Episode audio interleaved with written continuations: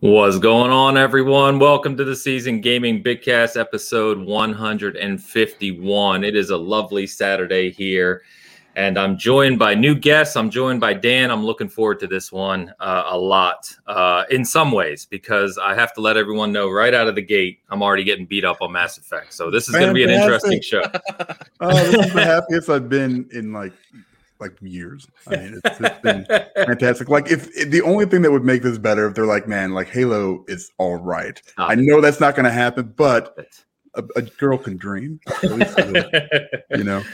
Well, man. let me. You, you went ahead already. Let me start with my. Uh, well, I'm Ainsley Bowden. Everyone knows that. Let me start with my my NieR Replicant co-host Dan Rodriguez. What is happening, my friend? Not much. It is gorgeous outside. It is is very very nice. It's supposed to get up to 80 tomorrow. I'm super excited. Then it'll be back down to like 30 by Thursday. I'm guessing Probably. here in Kansas. So yeah. yeah, I'm ready for some snow. I guess. Whatever. Yeah, you never know. You never know out here in Kansas. But uh, good to see you, sir. And uh, today we have two first time guests, which is awesome. Uh, it's rare that we have two guests at the same time that are both first time guests. So I'm really looking forward to this one. Mr. Forte, I'm going to start with you, sir. Host of the DPS podcast and a co panel member of BRAP and the Scumcast. And I also, before we want to start, just congratulate you because I saw you just hit 2,000 followers as well, man. So congrats yeah, and welcome. Yeah, appreciate it, man. It's um you said the the back signal out two weeks ago and I had to work and then I was like, man, we got to make this happen. So I had to, had to get over here, man. Uh, been watching for a while this stuff and really love what you guys are doing over here and um love um the articles you put up on Seasoned Gaming. I checked out your um your influencer one the other day and I was like, yo, this is really, really good. Oh, thanks, man. yeah, that one uh it took a lot of time to read. That data is there's so much data on it. It took a long time to kind of sift through. You know what I mean? To to make it meaningful. Felt like I was in an NFL war room or something, looking at all those graphs. if that's but, what that looks like, at least. yeah, right. Um, but good to have you, man. I know we we've talked before, and uh, it's been a while. I should have had you on sooner, so it's nice to finally get you here. And I will shout out to uh, Pampa as well, one of our our regulars who I talk to every day. Um, he uh, he brought your name up a few weeks back too. He's like, you got to get Forte on, man. He'd be a good fit for the show. So I said, great reminder, and that's when I hit you up. So good to have you here. Papa. That's the man right there. Yes, he is. Yes, he is. Hmm. So also joining us, the co-host of the Trophy Room, a PlayStation podcast, and also the co-founder of Six One Indie, which highlights indie developers. And we know him here as the better half of the Trophy Room. That is right. Kyle Stevenson. What's happening, my friend? Hello, thanks for having me, Ains. Uh, great to be here. I'm happy that the truth is coming out about Joe being my lesser half on that show. It feels good. Didn't you call him a snack before we went on show? Like an appetizer? I think that's what it was. It was something he's like the appetizer that. to Kyle's on. Yeah, he, he's my warm-up comedian before I come on the stage to yeah. Oh man. Fantastic. Oh man, well, good to have you guys here, man. It's yeah. gonna be a fun one today. We got some good topics, and we've got kind of got topics from kind of all around too, which is awesome. Um, so we're gonna be talking about uh, a lot of Xbox news. Xbox news in general lately has been, you know, crazy. So we'll touch on those topics. We got some PlayStation news this week, which is great. I want to talk about Biomutant, um, which looks uh, fantastic, and I really think uh, you know has a lot of potential. Um, and a few other news items, of course. But uh, and what's going on to everyone in chat? Good to see you. Thanks for coming out. I see the uh, the lesser half of uh, the trophy room is here as well. So hello, Joe. Man, he's already booing Luke.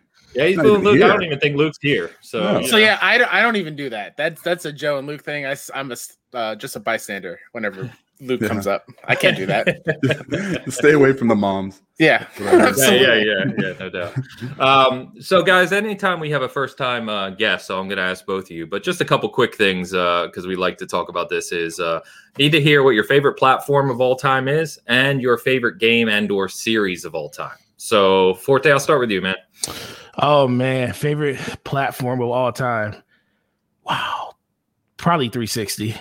360 three original Xbox probably um started the um the burning fire. I mean, I love Nintendo. Nintendo was like probably what got me super into gaming. Um, got me into the whole um genre of just wanting to play games all day, every day. But my love is multiplayer. And when yeah. 360 came out, and I was able to play games like Halo online and NBA 2K and stuff like that online. And that started with the original Xbox, but it really hit a fever pitch with the 360. And um, I think that generation um, was probably the most memorable one for me. Uh, there's parts of um, probably the Xbox one, what original Xbox era that kind of sticks to me, like going to other people's houses with my Xbox and my TV. Oh yeah, that that was a that was definitely a thing. Um, playing in tournaments in Halo, as you can see, you are you already know where this is going when it comes to favorite franchise of all time. um, I'm glad we got where we agree on that one. We got yeah, yeah. Know, favorite gotta... franchise of all time is basically going in that same direction. Um, and um, by the way, uh, Fawn says your favorite console is the CDI, so he calling you out. Oh, I mean, well, Fonz would know. Would know. Fonz, you got one sitting right next to you on your counter. I already know, man. Make sure you send it to me because I lost mine in the mail.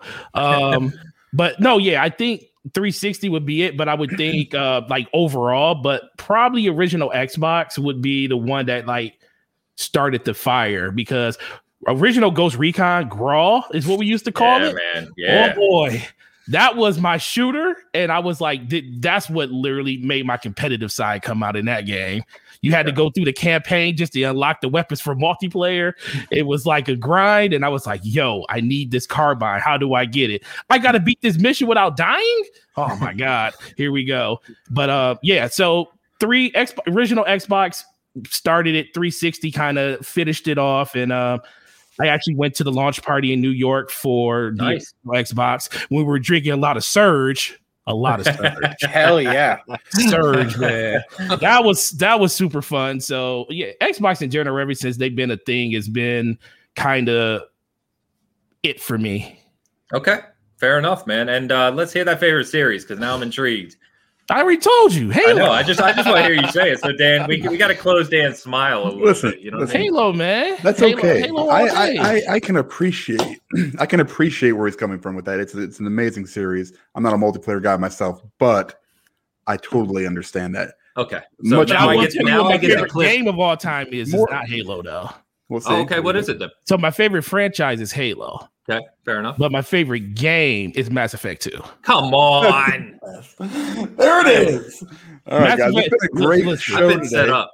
Listen, no, listen. Up Mass Effect, listen, there has been no game that has touched me more pause than Mass Effect 2.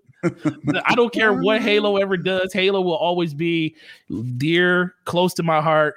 That's the reason I love Bungie so much. That's the reason I play Destiny as much as I do because it's like the closest thing I've ever gotten back to what sure. Halo used to be. Um, and hopefully with Halo Infinite, we get back to that point because I definitely want to get back there. But Mass Effect 2, I literally had to make I had to make phone calls to call people like what I should do. I had to like when I when it came down to blowing up the the collectorship or keeping it, I called my brother. I said, "Yo, bro, I don't want to know. I don't know. I just want to know what you did is not gonna. I'm gonna make the decision myself. I just want to make sure this decision was the right decision." I seriously, so, I need to get some icy hot and just oh, put them on my cheeks. And me too, man. Hey, and, and, and the funny thing is, like the people who normally back me up in chat aren't here, and all the Mass there. Effect 2 I was about to point that out. I was like, oh, everyone's loving Mass Effect 2. Yeah. I don't know what you're talking about. Yeah, Mass Effect blocked Elu and everybody. They're gone. That's it. Yeah, two. I think Dan started banning people.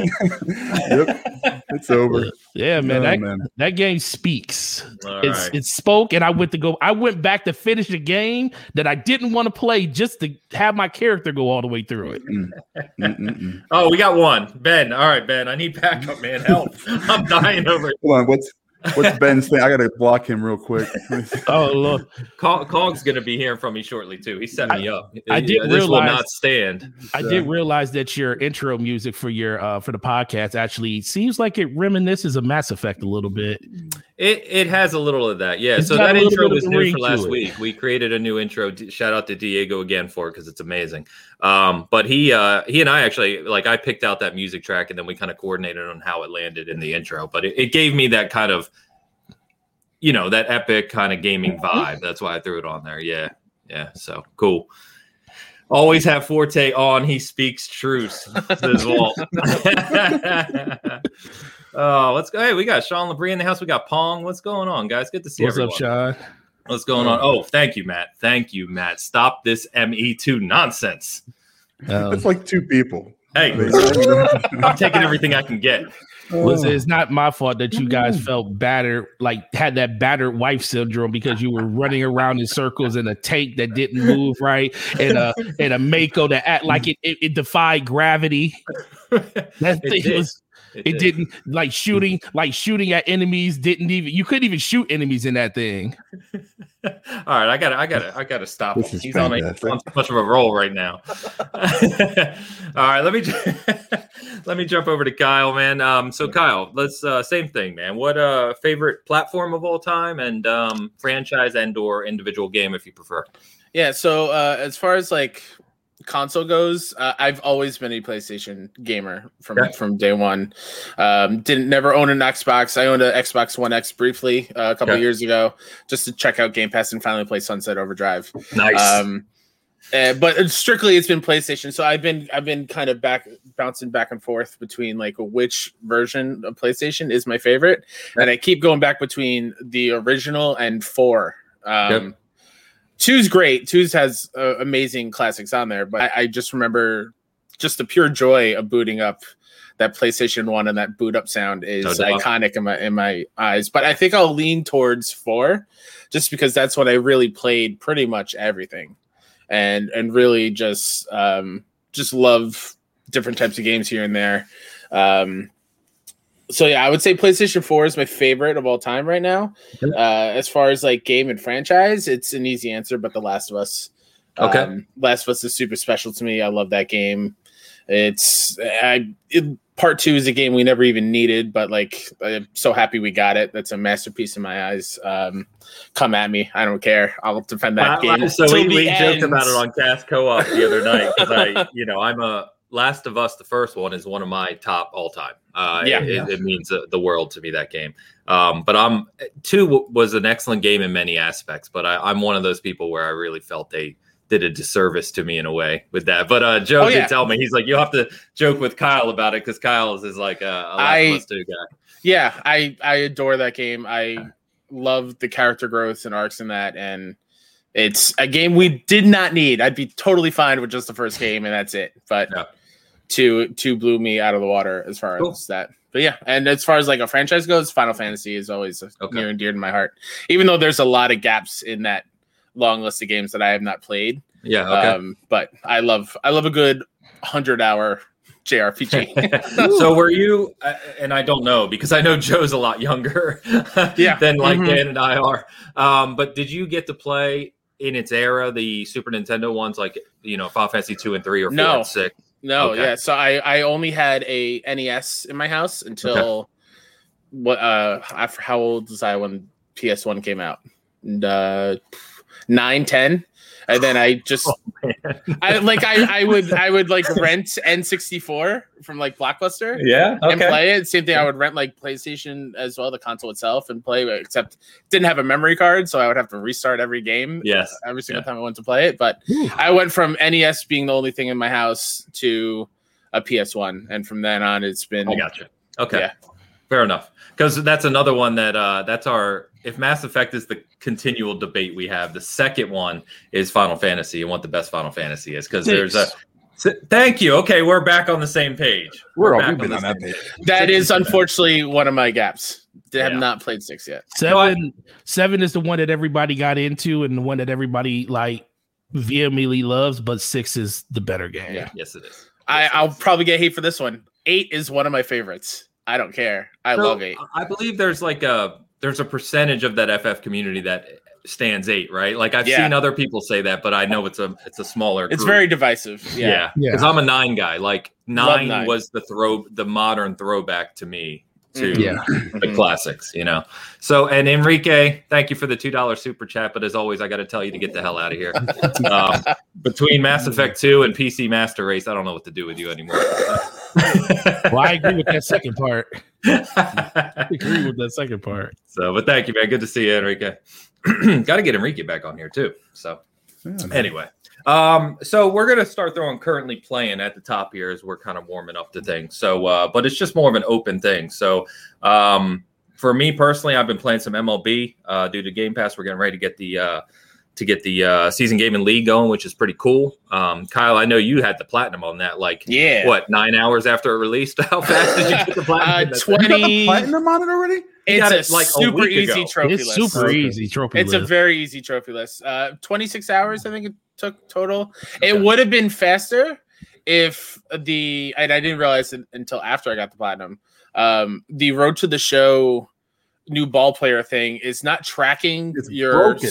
it's broken so like it, it, it, gives you goals to be like um, i'm a slugger so extra base hits is what you need to farm to level up to to go from a bronze to a silver gold to eventually a diamond it's okay. not tracking and it's not tracking plate appearances so you are constantly stuck in the 60s high 60s and you can't it's, get past it's, that it's not tracking just that one or all of those attributes? all of it so okay, like so Dan Dan was telling me about this earlier this week. Yeah, yeah, you you can still upgrade like your attributes from like just playing well. Like yeah. you'll still buff all that stuff, but you can't get past a bronze level without that tracking thing and it just it's not working it's impossible so like for road to the show you have to get called up to the majors for that trophy i got i was stuck in the minor leagues for like five seasons and kept wow. getting traded around and i was just simming because i was just i was so done I was like, just get me to the majors. I'm hitting like wow. 30 home runs, 100 RBIs. Get me in. And I didn't play all five seasons. I'm not a madman, but like it's. I was about to say. Yeah, no, no, no, no, no, no. Uh, so I yeah, I just wanted to get the trophy, the platinum, really fast. Um, but it is. That's bizarre that they can launch that game with a major mode and a major progression part of the mode not working. How does that even it, happen? Because it's a brand new thing to the series. The my ball player thing is is brand new. Yeah, yeah the loadouts um, are yeah. And so like I, I, feel like there's still a lot of kinks in it. Uh, okay. Uh, still a fantastic game, but it is definitely the servers need a big yeah, they booster. got they got yeah they got yeah, smacked. yeah. But uh, but real quick, uh, we've got a lot of support for Final Fantasy VI. So we got Walt, uh, Alosi's in the house. What's up, man? I think Alosi's the one that's like I forget where he is locally. Like he's way out somewhere. Um, who else here? Someone else at uh, Final Fantasy VI as well. Uh, I think Sl- I think Slow Mo did. Yeah, Slow Mo. What's up, man? Good to see you. um, anyway, what else you guys been playing, man? What's good, Dan? I know you're playing NieR, but what else you guys been up to? Anything good? It's been mostly that in the show, and it, it's it's funny because I've been playing 20 on the PlayStation because I had this like I went into it, I was like, okay, it's coming out. I'm super ready to play it on Game Pass. I get it for basically my subscription. Yeah. And then so I had like I had my MLB hype. And then I got in there and I'm like, I can't even progress. Like even even playing just the regular ball games, I couldn't get anywhere. It just seemed like I, w- I was struggling, and I was doing well. I usually pick the pitcher because I, there's no way in hell I can play 162 games a year. You know that would just be boring. you know, but this gives you like every five games, you can get through a season pretty quick. But um, so back so I went back to 20, and I was like, well, this looks exactly the same. You know, but I think what they have there, I think once they patch that and it starts working, I think then, you know, I'll jump back in. I just kind of put it on the side for now because I really, really wanted. I, all I play is Road to the Show. I yeah. don't play anything else, and I think they kind of, you know, they almost forced, you know, even the progression that is is there, like the Diamond Dynasty right now, you can actually progress, assuming it works, a little bit faster because the qualifications, like you know, you might have to go to at bat, you know, ten times in Road to the Show. In Diamond Dynasty, it's like seven or eight or something mm-hmm. like that. It's a little bit easier to progress there. And, you know, I, I don't know if that was intentional. Like, hey, we're going to make you kind of come over here to where our big, big cash grab is and see, you know, try to get their your hooks into it, you know, into people. But, you know, I, am not a Diamond Dynasty guy. I'm never going to play it. So I was just like, all right, I, I can grind a little bit, but when stuff wasn't working, I was just like, I can't even do this anymore. Yeah, gotcha. So, gotcha. but then, yeah, NieR came out, and that was this is all that's all I've been playing. It's Thursday. I was in New Zealand beautiful place. You know, it's. I, I, I, never played the original, so I was. uh Is it polished and runs yeah, well? Yeah, you know, it, it, it, runs at I think it's sixty. I'm, I'm pretty sure it's sixty frames, and it's but it's only like 1080. Okay, it's it, it's a PS4 game, you know, Xbox game. So yeah, yeah, yeah. Uh, it, it's it's not like he calls it a different version, you know, Yoko Taro or whatever his name is, and and it's not like a crazy it, it's way better if you look at like the videos. I mean, there's no comparison, and it's great. Yeah, Um, compared to the original, you mean? yeah, Yeah. Like Automata was top five for me last gen, so Yeah. I've been waiting for this one for a little while. It's awesome. It's a little slow at the beginning, but you know, other than that, Cool. that's it, man. Very cool. By the way, uh, Losi, uh, I forgot he's from Nigeria. So good to see you live, man. That's awesome. Nice. Thanks for joining us. Nigeria. Yeah, man. We've had a couple people kind of talk in that are like way out there in other countries to us, which is awesome. Awesome. You know, we Yeah, love it's it. So, guys, what have you been playing, man? What's good? Forte, anything good? Yeah, so um usual suspects for me. Um I, I just got through pretty much I still play Outriders off and on. Um most of the people I play with, either their inventory is bugged at this moment and they, and they refuse to go into the game. Shout out to Cognito. Um or uh, just just different time periods because everybody's on different platforms and stuff. So uh, I still jump in and on that. Then I've been playing a lot of NBA. Uh, me and Diller have been going a lot into that um, in a co-op aspect. Um, jumping back and forth between Octopath Traveler. I beat it on the Switch already, but I'm an achievement junkie when it comes to that game. And everybody keeps saying, "Well, you ain't play Octopath." I was like, "Okay, I'm gonna have to get these trophies or these achievements on Xbox so I can prove that I played it." But um, so I do that, and then um, I've been playing a lot of uh, Minecraft Dungeons with my daughter because she's Okay. like super into Minecraft now, and um, That's I tried trying to get her off of um, Roblox. It- it's not working too well. It's not working too well. But but if if I say Minecraft, she'll jump on and play that with me. Uh, so we've been doing that as um as a tandem, and then me and Slow Mo will be doing a stream on Tuesday, I believe, and we're gonna be playing uh It Takes Two. Oh, So- nice. so an that's- awesome game, man. Yeah, that's what we're going to be doing. And then honestly, I'm just waiting for Legendary Edition to come out so I can Yeah, man. it, I can enjoy everything all over again and, and pray that they fix every problem that Mass Effect One had. So now you can you can come to the realization of the brilliance of Mm-mm. Mass Effect One. I don't care what they do to Mass Effect One; it still won't be better than two. There's nothing they can do to one. Two. The the problem with one, for me, the problem with one was just the pacing of it. Um, everything just seemed to take longer than it needed to, and and granted, some of that stuff's going to get fixed with the update. Like, why am I in the elevator for two minutes. Why Yeah. am I in the citadel for five hours when I don't need to be there that long? And um, why do I have to scan all these planets and it don't work half the time? And why are these planets emptier than dirt itself with nothing on them? Um, and why does it, and why you know we're not gonna I'm not gonna beat down on you on it because I enjoyed my time. I just give it I give it crap because I enjoyed my time in that game. Um, it was worth the 32 hours just to progress through the whole story because I feel like if you haven't played all three of them, you really don't have an understanding. Well, you you probably have an understanding, but you don't have a true like grasp of what that game meant from beginning to end. Yeah. Yeah. fair. And that and that's why the end of three meant so much to me, even though I didn't too much care about the controversy around how it ended. I felt like the ending of three ended when you got a chance to walk up to that um that building and go on the Holocon and talk to all your team, all your old um uh, crewmates, Yeah. and you had that individual conversation with all of them. And to me, that was kind of the end of the game for me. It was just at that point finishing out what you started out to do in the beginning, and um, that's where that landed for me. So Gotcha. that game right there, literally, that's I will. There's nothing else even on my plate. Resident Evil might not get played. Nothing No? else is gonna get nothing. No, it will. It will get played, but it will be after Mass. Effect. Oh, you mean Ma- okay? Mass Effect takes precedence above Oh all. yeah, oh, Yeah, all yeah. that. Because I'm going from one to two to three, and I'm not stopping. Nice. That's awesome, I'm man. I've got the uh, I got the Shepherd helmet. It shipped on Thursday. Can't wait When, for that. when does it come out? The 29th? Is that right? Fourteenth. No, Oh, it comes in May. Okay. It's soon. Yeah. Yeah, it's soon. Um, by the way, uh, good to see everyone in chat, man. We got Lady in the house. We got Living Split Screen. What's going on, Rain or Soul? I don't know which one of you that is. Um, and Wise Old Gamers here. I've called in backup. Thank you, Wise Old Gamer. you are clearly wise. Hold on. I got to get back here and block. Clearly wise. but um, Kyle, what you been up to, man? Any playing anything good? Yeah, uh, other than the show, which I, I'm still plugging away at, um, I'm a big fan of sad, emotional indies.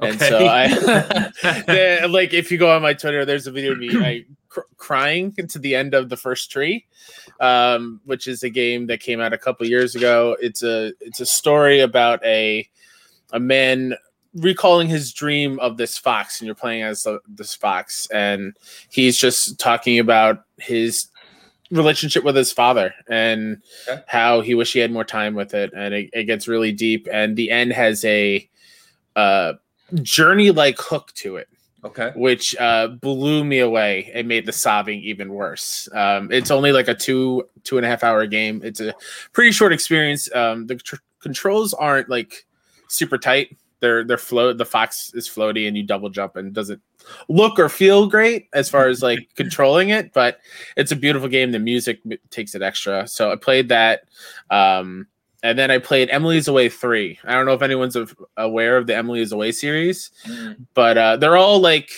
they're kind of like the American Horror Story kind of thing, where the actors oh, okay. play different roles. Like they're all self-contained, but it's all the like a throwback to the first two were on AIM Instant Messenger, where you would wow. talk to uh, this girl in high school. You're both in high school. You're talking to this girl and trying to like get her to fall in love with you pretty much and you you have to like to do that i didn't need a game for it yeah exactly uh, but you would it, it, does the thing where you have to it's all like a telltale kind of like story based thing so you would pick an option to what to respond yeah and then instead of it just auto doing it for you you actually have to type on the keyboard and as you okay. type the message goes through um and it's it's fantastic three is um at the start of facebook so okay. it's using Facebook Messenger and and the old school walls and like posting pictures and poking people and that's pretty it, crazy. When I when I tell you I fell in love for with this Emily,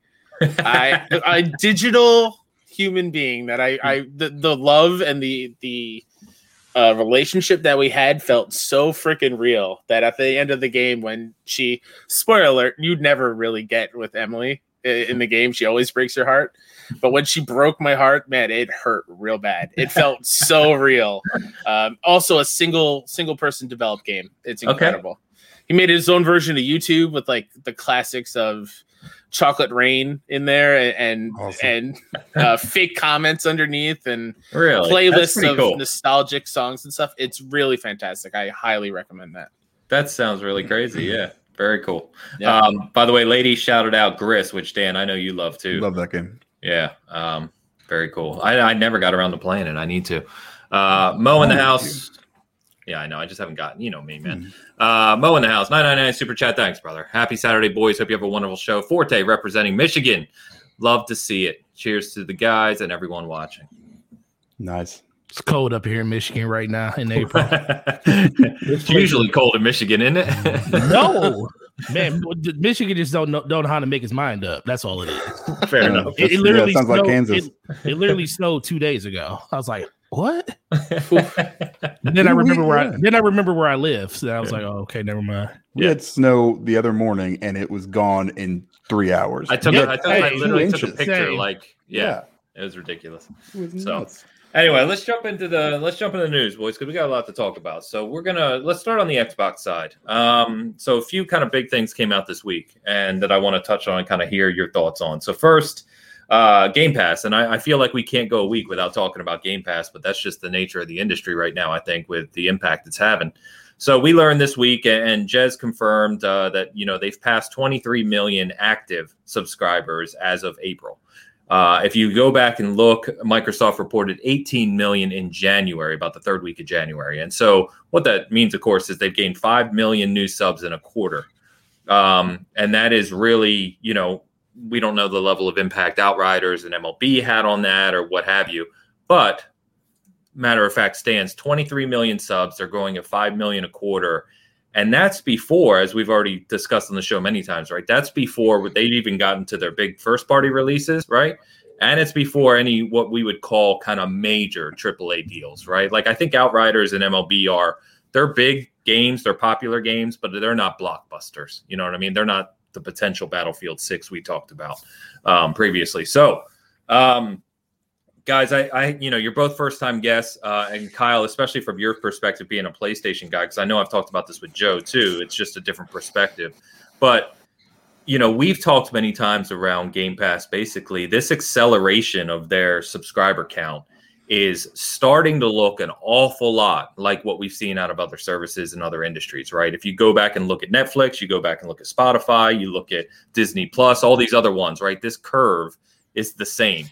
Um, and it's starting to see that acceleration. And I can only imagine what's going to happen, as we've said before, when these other things start to hit and it compounds. So, what are your guys' thoughts on on this? Do you think you know Outriders and MLB was part of that? Um, and and do you think are you in the same camp where with a lot of us, which is look, this escalation is only going to accelerate as the year goes on. Titles like Halo Infinite drop, any other big third party deals, and obviously well into the future with the the big first party stuff that's coming. Um, Forte, I'll start with you, man. Um, yeah, I do think um, those games help because working in retail and seeing people walk into the store and cancel their pre-orders because it's in Game Pass showed me that it works. okay, it showed me that it worked. You know, because up until this point, a lot of people still didn't know about Game Pass. Uh, I know it put it on a front and center on your dashboard if you're not subscribed to it. So it's not like people don't see it; they just don't pay attention to it. But um, I do. I always tell people that us being the um, the hardcore, we have the loudest voice. And when we are happy and we're excited about something and we're talking about a lot, that kind of trickles down throughout the the rank and file when it comes to just the casual base and everything and then they start paying attention. Then, then once we start talking about it, then mainstay media starts talking about it, and then that's where it really trickles out to a lot of people. Because I had a couple people walk into the store, and I asked, I say, "How did you find out about it?" They said, "Yeah, I was on IGN or something like that," and they were talking about how it was in Game Pass and how it's crazy how a PlayStation game that's developed by a PlayStation studio is going to be less money on an Xbox platform and I, if you got Game Pass, you would be crazy not to just get it on Xbox. And yeah. I was like, oh yeah, that makes sense. And you know, it was finally that tipping point where I think um it hit like this mass appeal. I think that I think MLB probably had more to do with it just because it was just a shock in the system. Sure. It was something that nobody thought would happen. It was like okay, how did this happen? Why did it happen? And all this other stuff. So the intrigue around that kind of like push Game Pass into another stratosphere. People that had both systems decided to get it on Xbox. Shout out to Mooch. He actually was the person that was going to buy it on PlayStation, ended up buying on Xbox, ended up doing the same thing for uh Outriders. It was going to be a day one purchase on PlayStation. I got Game Pass. Why would I pay for it? So I think that is something that you're starting to see uh, truly happen. Now I'm starting to see people come into the store buying three month uh, memberships to uh, Game Pass.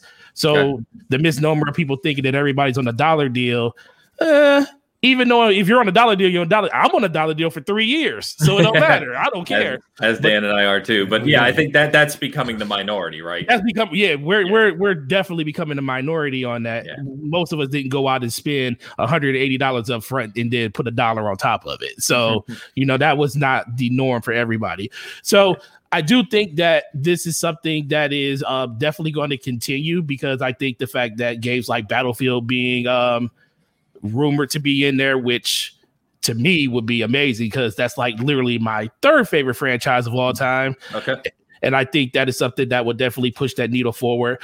And Microsoft is just doing what they need to do because let's be for real, when it comes to casuals, third party games are the ones that move the needle the most. First yep. party gets you in the door, third party is the ones that keep you there. So if they can get if they can continually put games like Outriders or MLB, something big every month to keep people wanting to be inside that service, then this number just going to keep going up and up. And like you said earlier, this is without them having any top tier things basically until Halo comes out. We don't know what else is first party that's going to release this year. There's rumors about um, there's rumors about um, cyber not cyber Starfield. Starfield. Yes, rumors about Starfield. There's rumors that we might get Forza sometime coming up. We don't know, but we do know Halo's coming, and that's all we know about. Yep. And what's going to happen when Halo finally hits that service? Now they they did drop pay the paywall for Xbox Live Gold, so it's not going to fuck the multiplayer.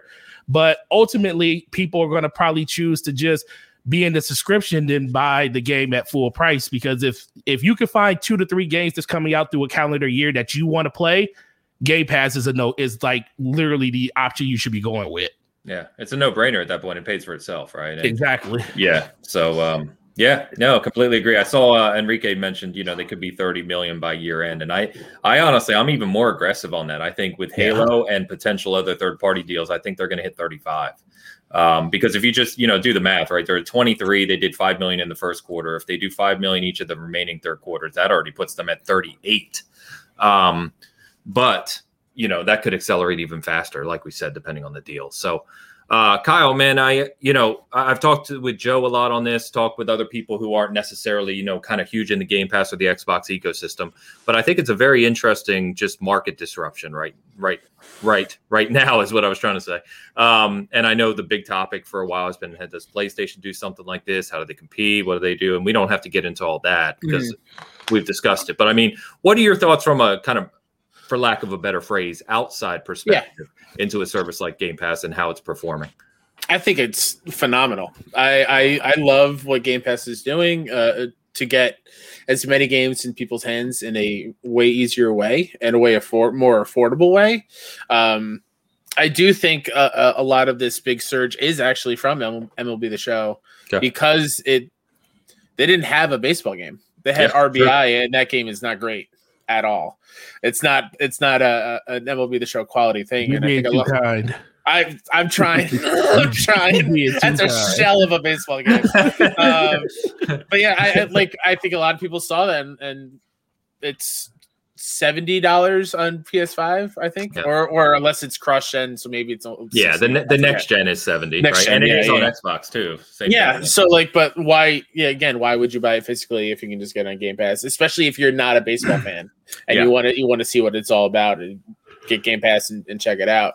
Yeah, I mean, um, not not to interrupt you, but we we have a Seasoned Gaming league going, and I think we have fifteen or sixteen teams, and I I, oh. I will say 12 or 13 of those are only in it because of Game Pass. Hell yeah. Like they weren't going to awesome. buy the game otherwise. You know what I mean? Yeah, yeah. So, yeah. So uh, it's uh, like, I love what Game Pass is doing. I, I, I, even love what they're doing for like indie games, right? Yes. Like yes. Tunic, She Dreams Elsewhere, I believe is also coming to Game Pass at some point this year. Yeah. Like those are big gets. They're probably not going to move the needle and like cause people to subscribe, but I think it will it's a great benefit for those people that really dive into the library that is on Game Pass because yes. a lot of people just go and see those big titles up front, but they don't really go through the list. Like uh, uh I played a bunch of games on Game Pass for my PC because that's the only way I can play them, and like Streets of Rage Four, I believe, is on there, yes, which is, is rad. Uh, Sunset Overdrive, like there are there are great titles in there that will fill in the gaps between like the big releases yeah, uh, exactly. for other other on other consoles. So yeah. I think it's fantastic. Yeah, it, it, to add to that, it, you you kind of can forget you kind of forget about the fact that you also have EA Play a part of it, yeah. which gives you ten hour early access to every game that they release, plus everything that's in their vault. And if you look at their vault, usually within six to seven months of a game coming out, they're available inside that vault. Yep. So it's like if you're a person that just plays like one or two games and you like to dabble in like this other stuff later on and you can wait for your games to come out, Game Pass is like amazing for people like that.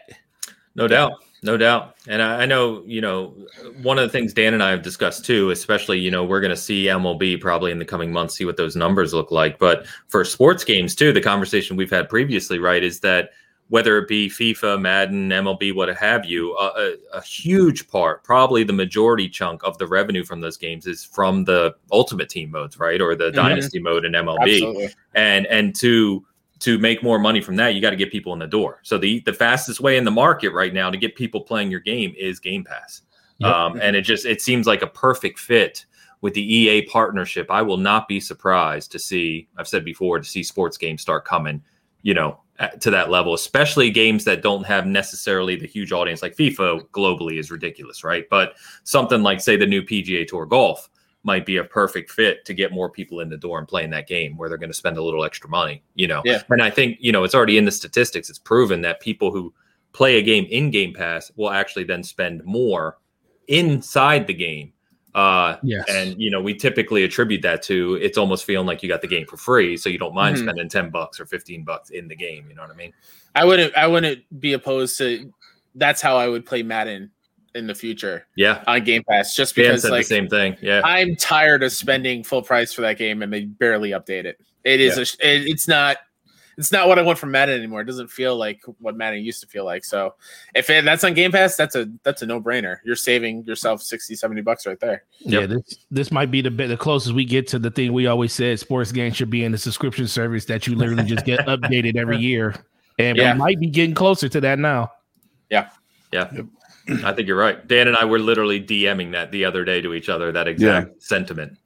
Yeah, I mean, they they I, I, think I said something about they need to take like do it like every other year, you know, mm-hmm. with all mm-hmm. these sports games. You know, make MLB like 22, 23 or Madden 20, you know, whatever it is. That gives the devs a little bit more time. You're not going to mm-hmm. bring in, you're not going to do like a Call of Duty thing where you bring in, you know, two other studios where you're constantly rotating on this three year cycle. But if you, you know, you can update it and it's been proven with all these games. Fortnite's a good example, you know, or Warzone really, you know, you, you can continue to update it, continue to provide, you know, players with new experiences, you know, without having to, you know, sacrifice, you know, the the quality of the game. Cause, you know, I mean, you look at the show and it kind of it looks good. Don't get me wrong, but it looks pretty mm. much the same as last year. If you gave them another year, maybe we could see some, you know, a little bit more improvement in that, in that area. You know, I, I just wish they would do that. And then, you know, if you put that stuff on Game Pass, that numbers you might be low, Ains. I mean, Madden would destroy the yeah, subscription numbers. No doubt, especially in and, the US, right? Yeah, especially yeah. in the US. And then FIFA worldwide, you know, yeah. you're gonna it's gonna be it'd be insane.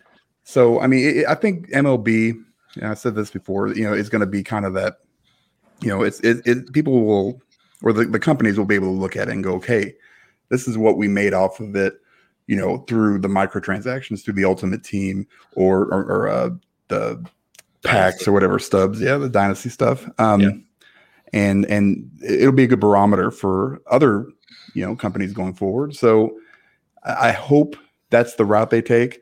You know, for me personally, I mean that's going to be awesome. Um, yes. I, mean, I literally bought Madden 21 two days before it got announced that it was coming to Game Pass. I was like, son of a bitch, and and it was it was you know, but if I never have to worry about that again, I'll play it every year. You know, and yeah. and you know, they, they can supplement any kind of income that they sell or make off just the base game because usually with like a Madden, it's on sale like a month or two later. Yeah, you know, exactly. for like half price. Yeah. You know, so you know that they're they just want to get people in the door.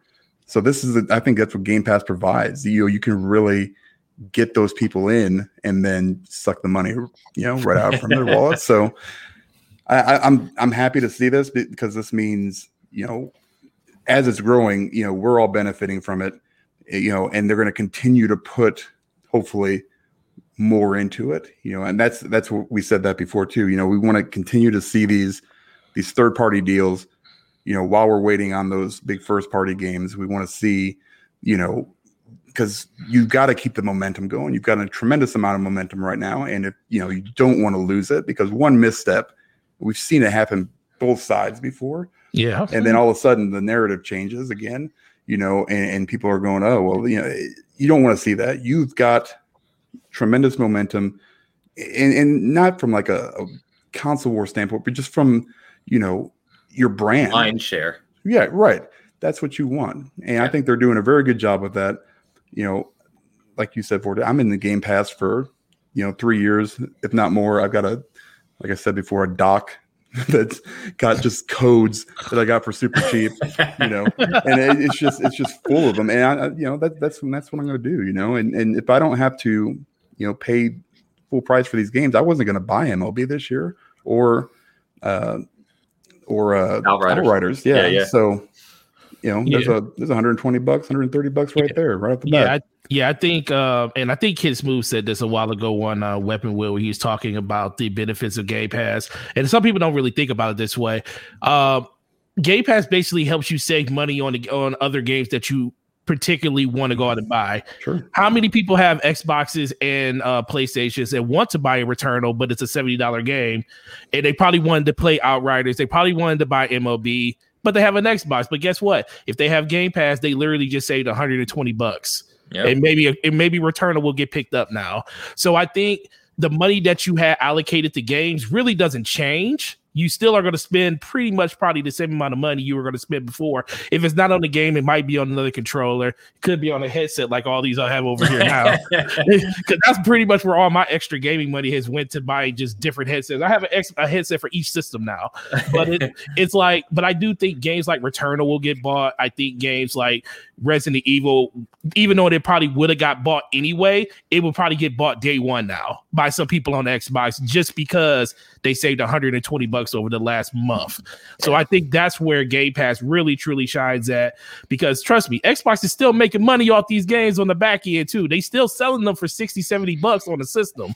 Well, we, so, we saw both Outriders and MLB were number one sellers on the Xbox marketplace, which is exactly, you know, it's yeah, it's crazy. Um, by the way, I think we all agree with Walt here. We need a competitor for Madden. Get NFL yes. 2K back in the house. Yes. We already wait, wait, wait, We got NCAA football coming back next year. That is the better version of football. Let's be real. that was the best version of Matt of NFL football from EA. Yeah. Forever. I yeah. just want a proper career mode in a Madden in a football game. Like NBA luck. 2K or MLB the show road to the show. That's what I want. Yeah. Yeah. um, so we got a few other uh, kind of big Xbox things this week too. Uh, they you touched on it, Forte, but they were finally permanently removed the paywall, right? The Xbox Live Gold requirement for multiplayer party chat, looking for group, which is awesome. We all knew they were going to do that before Halo Infinite releases. I mean, that's a no brainer, right? Because with the free to play multiplayer uh, component of that, they want as many people as possible playing Halo on day one. Um, we also got FPS boost. People were asking when were we going to get more games for FPS boost. We saw 13 more games this week. 12 of the 13 now run at 120 frames, which is I don't know if you guys have played games with FPS boost, but it's freaking amazing. It's amazing. It literally transformed, and I talked about this, but Prey and Fallout 4 are like brand new games. I mean, it's just it's incredible. So, and then uh also the cloud streaming. We finally got the beta for the um, iOS and PC browser based xCloud which is very cool. I don't know about you guys. I got the email this morning finally. I was actually delayed on it. I was kind of pissed I didn't get one yet, but I got it this morning. So get to try it out now. But yeah, I uh, just got one too. I was like, I don't even have an iOS device. I guess I can use my laptop to stream it, but why would I do that when I've got yeah, yeah, it, yeah. It's more of you know for people who are out there and or waiting on iOS, like you said, because I, I don't have Android. So yeah, I've been waiting to check this out. So very cool. But I mean, you guys can throw in your thoughts where where you want on these on these topics but i mean just xbox in general for the past what several weeks it just feels on a news front. There's something every week that they are just delivering on uh, that that keeps that to your point dan mind share right? There's just that constant mind share and discussion point around xbox right now and and uh, overwhelmingly positive for the first time in a long time. You know i think they're just they're they're turned they've turned that corner in a way. Yeah just keep bringing me my stuff that's all I care about. I mean, I mean, I'm, I'm still, you know, I'm not going anywhere. You know, Sony, I'm not going anywhere. You know, I don't care what they do. You know, and there's always going to be games on both systems, yes. but I'm always about the value. Bring me, you know, if I can get stuff for less or save me some money somewhere, fine. Like it doesn't really matter to me because yeah. I don't play online, so you know, it it's not going to matter like where my friends are or anything. You know, I'm just going to play. Fine. I, I, I was, yeah, I was really hoping that you know NieR was going to come to Game Pass, like you know they announced like the day before. I'm still, I'm still, you know, optimistic about you know Biomutant, which we'll talk about later. You know, kind of yeah, coming. Yeah, yeah. I want to, I want to see. That's the kind of stuff I want to see start coming to there and, and start, you know, then I can start seeing my my sub just you know grow in value. You know, it's you know, but you know, don't get me wrong. Like there were you know Ratchet and Clank, Ragnarok, the New Horizon those are going to be day one plays of as course. well. Yeah, yeah. Returnal, everything I see from it looks awesome. Every every time there's a so yeah. I'm really pumped for Returnal. Uh, I can't wait to play it. I'm actually off of work next Friday. Like I'm pumped for it. Um, but every time I see a comment that there's no difficulty slider in the game and that it's hard, I send it to Dan. Oh like, my god! Oh yeah, I'm not ready for it either. like I'm waiting to see like how hard this is before I actually because it looks awesome and it looks really really fun. And I just but man, I know I, I will throw something. So I'm trying to. I'm, man, we got, a, we got a bunch of faces in the chat. Sorry to interrupt you, Danny. AKW, Peanut, Peanut Brooks. We got Yosemite in the house. Chemo. What's going on, everyone? Good to see you. Yosemite. Those, just remember those dual those dual. I know. I always say Yosemite just for fun. Say it again, Forte. Sorry. No, I said just remember, um, Dan. Those dual sense controllers cost a lot of money. I got two of them. I'm good.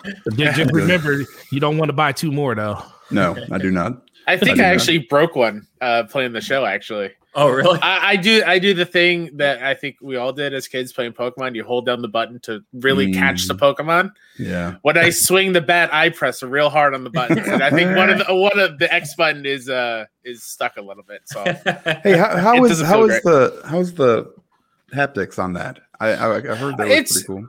It's pretty cool. Uh, when you hit a perfect, perfect, like timing wise, uh, mm-hmm. it rumbles to let you know that you, you got a real good hold of it. Um, Nothing hmm. t- else like too crazy. Like there's no adaptive triggers or anything. Okay. Like okay. it's they okay. Returnal really. I can't wait. Of it. Yeah, yeah that sounds yeah. like yeah. Yeah, excited for.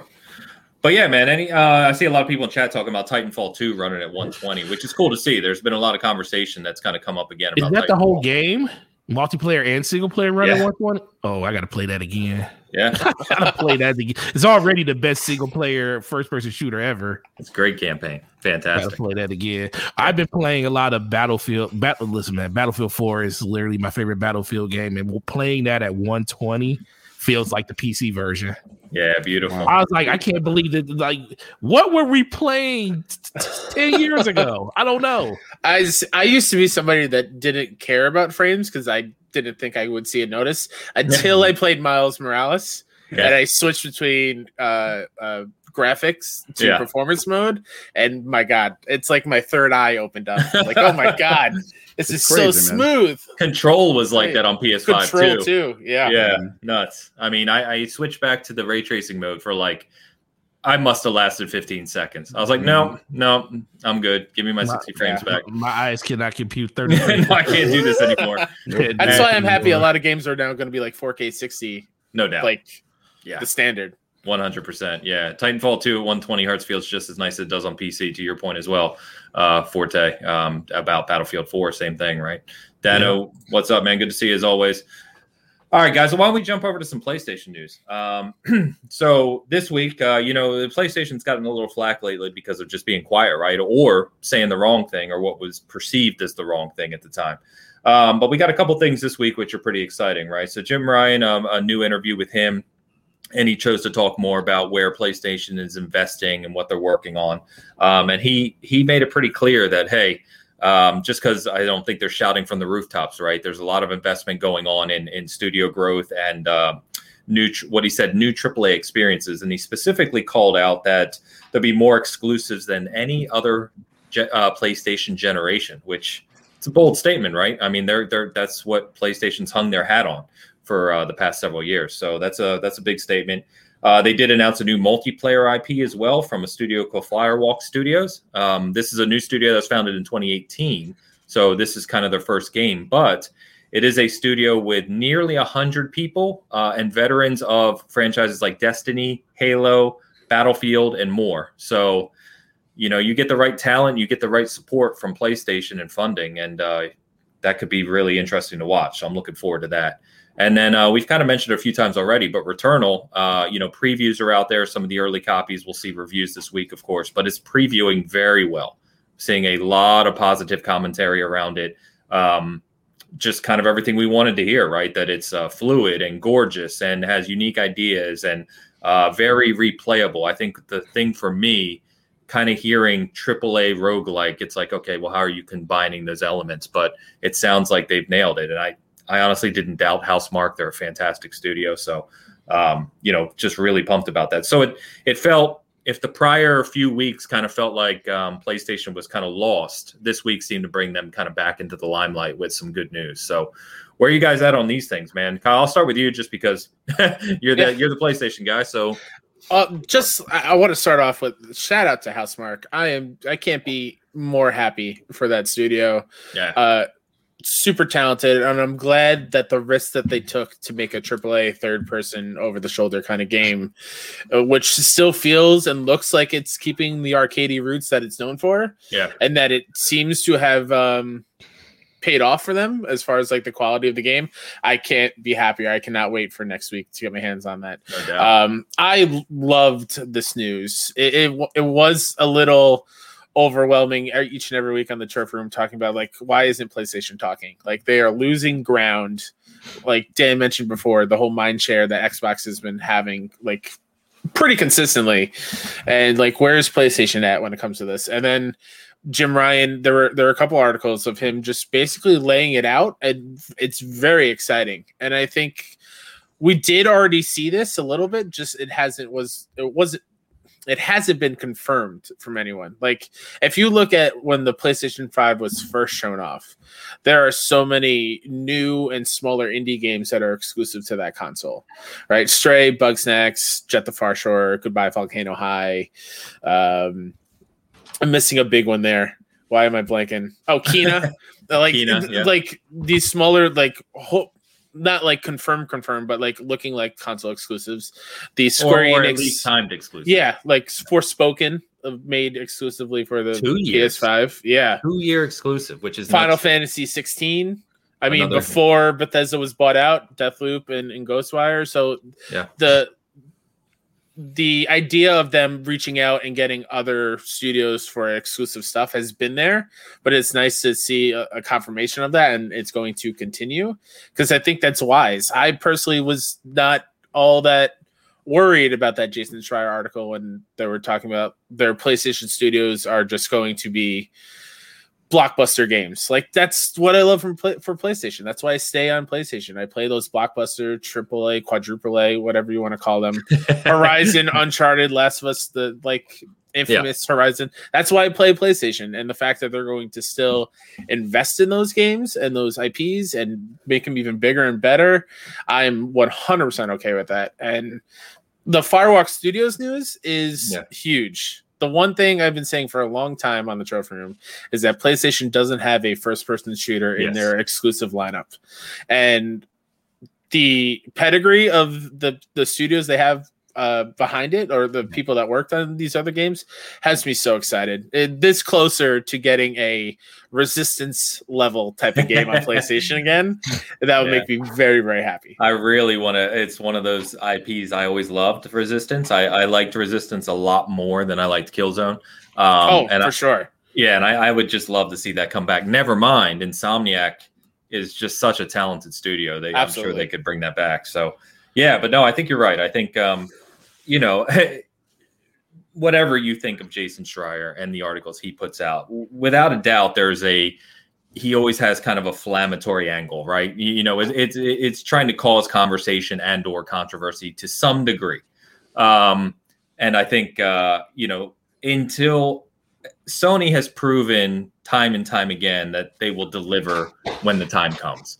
Um, and so I think you know until they stop doing that, uh, we have need to have a little more faith. Now they've had some blunders here in the start of this generation, I would say, um, but we know there's good stuff coming, and there's good stuff coming even in the short term. We just said right, yeah. we got Returnal, we got Ratchet and Clank, uh, Deathloop's back to August now, but still, you know, I'm pumped about that game too. And, and the other little fear from that article and like surrounding that was that they're moving away from Japanese made games, yeah, especially with like the um Sony, Sony Japan, Studio. Japan, Studios being like yeah. reworked and just absorbed into Team Asobi. The yeah. the news of them financing and putting money into the Asobu uh, program, where there it's just a gr- grassroots is not the right word, but a group of of people that are uplifting indie Japanese made games over there, and PlayStation is like the sponsor for them now. Mm-hmm. So that that's super cool too of getting yeah. like Japanese creative brand new IP indie games for their their system. That's fantastic. Yeah. By the way.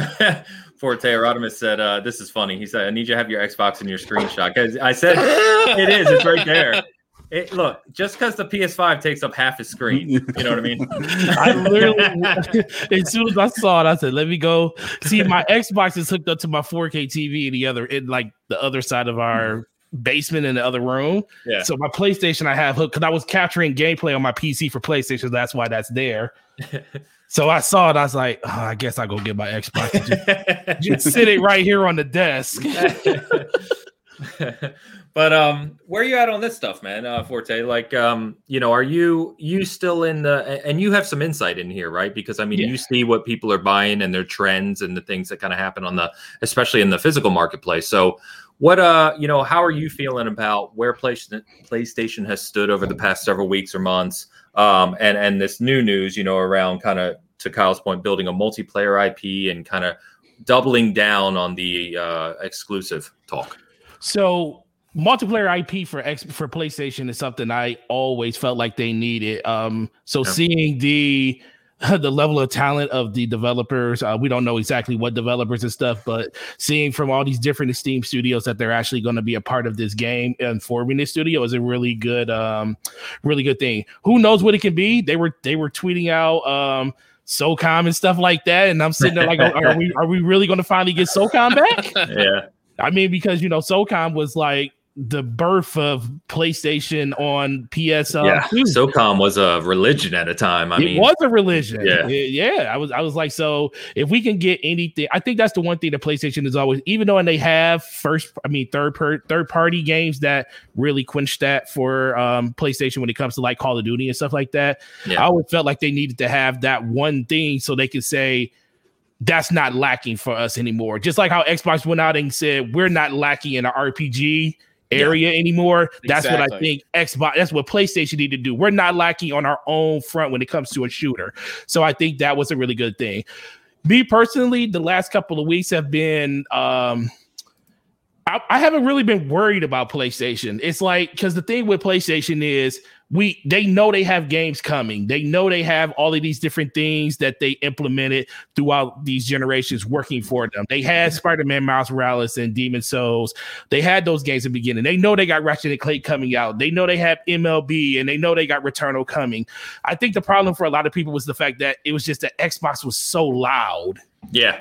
They yeah, were so, they're aggressive. They're so loud and it made it just seemed like like what are you talking about? What are you going to do, PlayStation? What are you going to do? PlayStation just did what PlayStation normally does. They beat to their own drum like Nintendo and said, "We're going to give you the information when we want to." Now, I will say that this was an info dump that I didn't expect. I was like, "Yo, this is a lot of information in one day." So let's be for real. They were definitely um this dump I feel like was spirit spirited by the fact that Xbox has been so aggressive in their conversation in us what what's going on with Game Pass, what's coming, FPS boost. We got Game Stack Live that just happened a couple of days ago. So I think all this information coming out for Xbox finally compelled them to say instead of dropping one thing or two things, we're just going to drop everything and we're going to make this a PlayStation day.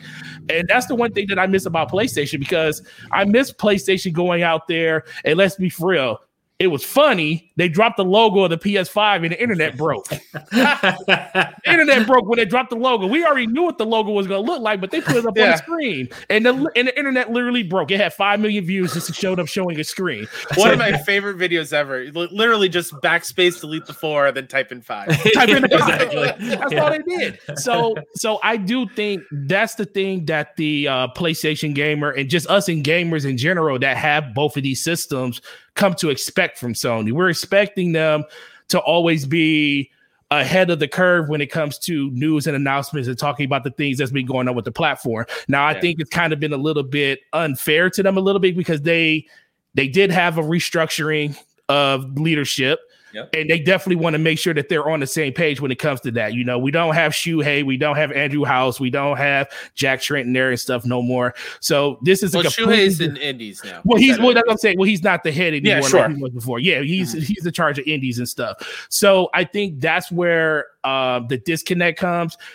So ultimately, I love the fact that they're working on a multiplayer IP. I love the fact that Jim Ryan came out and said that we're focusing on AAA experiences. You're going to get more AAA games this generation than you ever gotten before.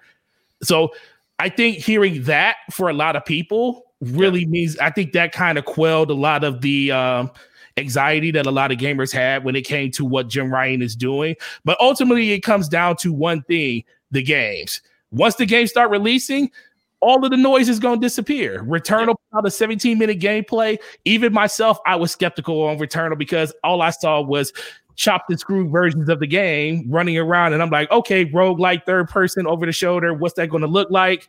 I see chopped and screw versions of the gameplay. Like, okay, interesting, but I don't know. I do like Housemarque. House Mark, I mean, but I'm like, okay, Marquee. that's, that's going House, back. Yeah, that's going back. Yeah, Housemarque. I do like them as a developer, but I say I don't know if I would have spent seventy dollars on this. Yeah. It doesn't like it's in my wheelhouse. Do I really care? And then I saw the 17 minute game, tra- game um, play trailer, and I was like, okay, I, I, think I might be buying this day one. So yeah. Yeah. I think that's the thing that they kind of need to just keep doing talk about the things that they're good at, which is the games, and let those games be known as soon as possible. You know, Xbox isn't afraid to like tell you about the things that's further out now compared to last generation where they was like, huh, well, we don't want to really show you games that's six years out. You know, all the games that Xbox coming out are like three to four years out at this point, it seems like. So PlayStation kind of needs to do the same thing. More they talk about that stuff, the more people will be more excited. So I think info dumps like this are great but don't let this be the last time in the next month that you do it. We need to hear this consistently more. And I think that's the thing I love the most that they actually find out finally came out and did it. Yeah. Just it's funny that communication method. That's it fu- it's funny how that kind of ideology has switched from Xbox to PlayStation because in PS4, like the last few years of it, everyone was was complaining like stop showing us spider-man stop showing us death stranding stop showing us days gone stop showing us horizon just give us the date and whatever it's done and playstation has shifted from that instead of and other than uh, just saying here here are all these games that we have in development look forward to the next five years or whatever they're slowly like holding that back a little bit and just little teases like the ragnarok tease not like full gameplay whatever just show it show us when we're ready and how I like how that flips a little bit. So they, they are listening a little bit. And I, I do think it's funny hearing people like, well, just tell us what, what's coming.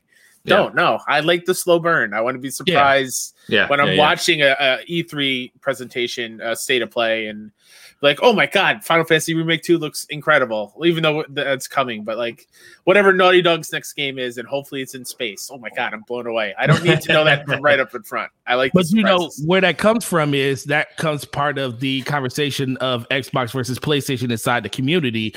You have the community always loving, like for the most part, loving when PlayStation comes out and talks about these things that are so far out, but then mm. Xbox is like, we're just gonna wait till it's sure. ready to show you.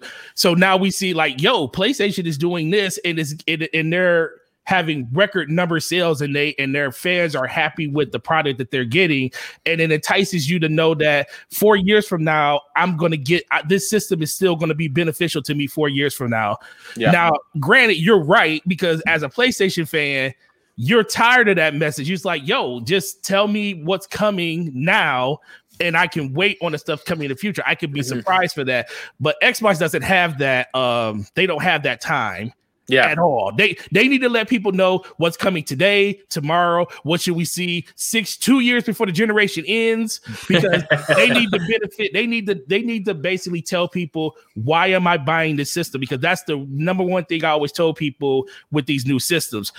Don't buy these systems until they give you a reason to buy it. PlayStation already sold PlayStation 5s two years ago when when God of War came out. When God of War released, I knew I was buying a PS5 day one because I'm a God of War fan.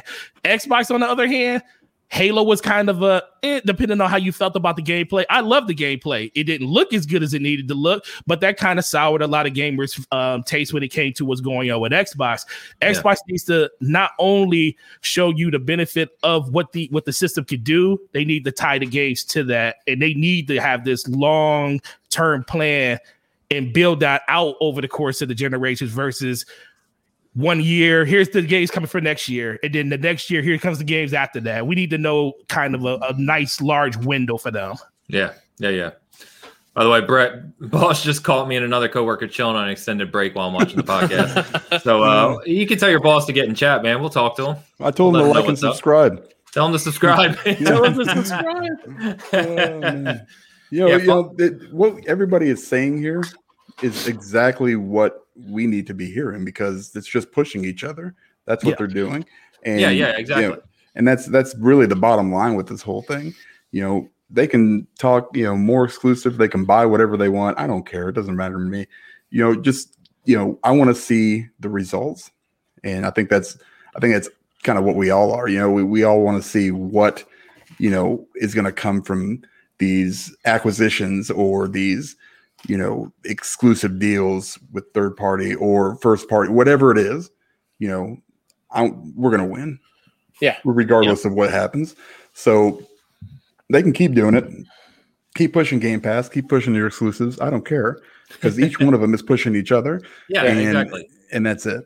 So that's that's why I'm awesome. excited for whatever the PlayStation side uh, or version of Game Pass will be. Personally, I would love it to be just called like the PlayStation Museum, and that's where backwards compatible games live. Mm. That's where PS1, PS2, yeah, just go on through and because yeah. PlayStation has, in my opinion, one of the best libraries of games ever. There's sure. so many classics on there. So just to have them all in there, and here, experience what made PlayStation PlayStation, I think is exactly what that kind of service would be. I think that would be dope. Yeah, and I think you know Fonz in the chat is Fonz. I saw your few comments. Um, you know, he, he's definitely made the point of you know PlayStation does need to respond to Game Pass, and I think all of us are kind of agree there. Like, uh, yeah. I'm trying to find the comments. Sorry. PlayStation will always bring that exclusive heat. The biggest question is how they will address Game Pass because the seventy dollar verse Game Pass sub narrative, which Forte we touched on earlier, right, will grow as Xbox get more multiplies. Absolutely will, and I think I don't think I think we discussed this a few weeks ago, but no doubt that this generation doesn't continue for years to come without PlayStation actually addressing Game Pass, right? They're going to address it in some form. It's just mm-hmm. we're going to have to see what that form is. I, I agree with Kyle where, you know, I, I, wish, and I've said it before, that I wish PlayStation had a bigger focus on their backwards compatibility and, and the PlayStation 1 through 3 generations, right? Because there are a lot of classics there. And I mean, could you imagine if we had a PS1 or just let's say PlayStation, to your point, a whole PlayStation ecosystem where you could go now with things like auto HDR and FPS boost on a bunch of those classic games. That'd be mm-hmm. amazing. Mm-hmm. And there's um, a hint that that's coming too, because there's a patent of them retroactively adding trophies to older games. Uh, yeah, I remember. Yeah. So like they're they're they're working on something over there. I'm just yeah. So we'll see. There. We'll see what that is. I, I, completely agree, though, with you guys that they, yeah, they have to address it. Uh, the conversation against Game Pass is going to grow and grow and grow, just as it is. I asked someone the other week because you know we've been on this digital versus physical thing for a long time now, right? Yeah. And I asked someone uh, last, I think I asked Joe actually, Kyle, and I said, "When's the last time you bought uh, um, a music album digitally?" And he's like, "I don't know. I just listen to everything on Spotify." Yeah, exactly. Yeah, it, it, that's the point, right? Um, and, and, we're seeing that same transition. And I think the people who are still waiting to believe this is happening are, are behind the curve. You know what I mean? It's like this is happening right before your eyes. And we've seen it in the other industries and how successful it's been. I don't know why people think it's not going to work here. It's already working. Yeah. Um, so it's, yeah, it's definitely coming. Pop yeah. in the house. Ten dollars super chat. Thank you, man. Thank you, SG, for being my weekly work entertainment. Awesome guest as always. Appreciate all the content from everyone. Here's to more games. Thanks, brother. Appreciate yeah. it. I do. I do want to add one more thing to what you just said about why they need to um, combat. Well, I won't say combat Game Pass, but at least come up with a solution for what they're going to do to kind of talk about that. Can you imagine what this generation would already be if there was no shortage of systems out there and people were yes. able to go out and buy these systems? Mm-hmm. I think PlayStation would be in a way better place because the thing the thing is people already decided, like I said earlier, they would buy their PlayStation 5. It was it's already well beyond what Xbox can be right now. But the reason I think they need to they need to do something about it now is because we are in a pandemic and we are we do have scarcity with these systems. And the longer this narrative with Game Pass and the disparity between games and going to PlayStation and Xbox and how that ecosystem works, people are going to start paying more attention to that and people that are on the fence about buying their next generation system they you know they're not super staunched on xbox and they're not super staunched on playstation.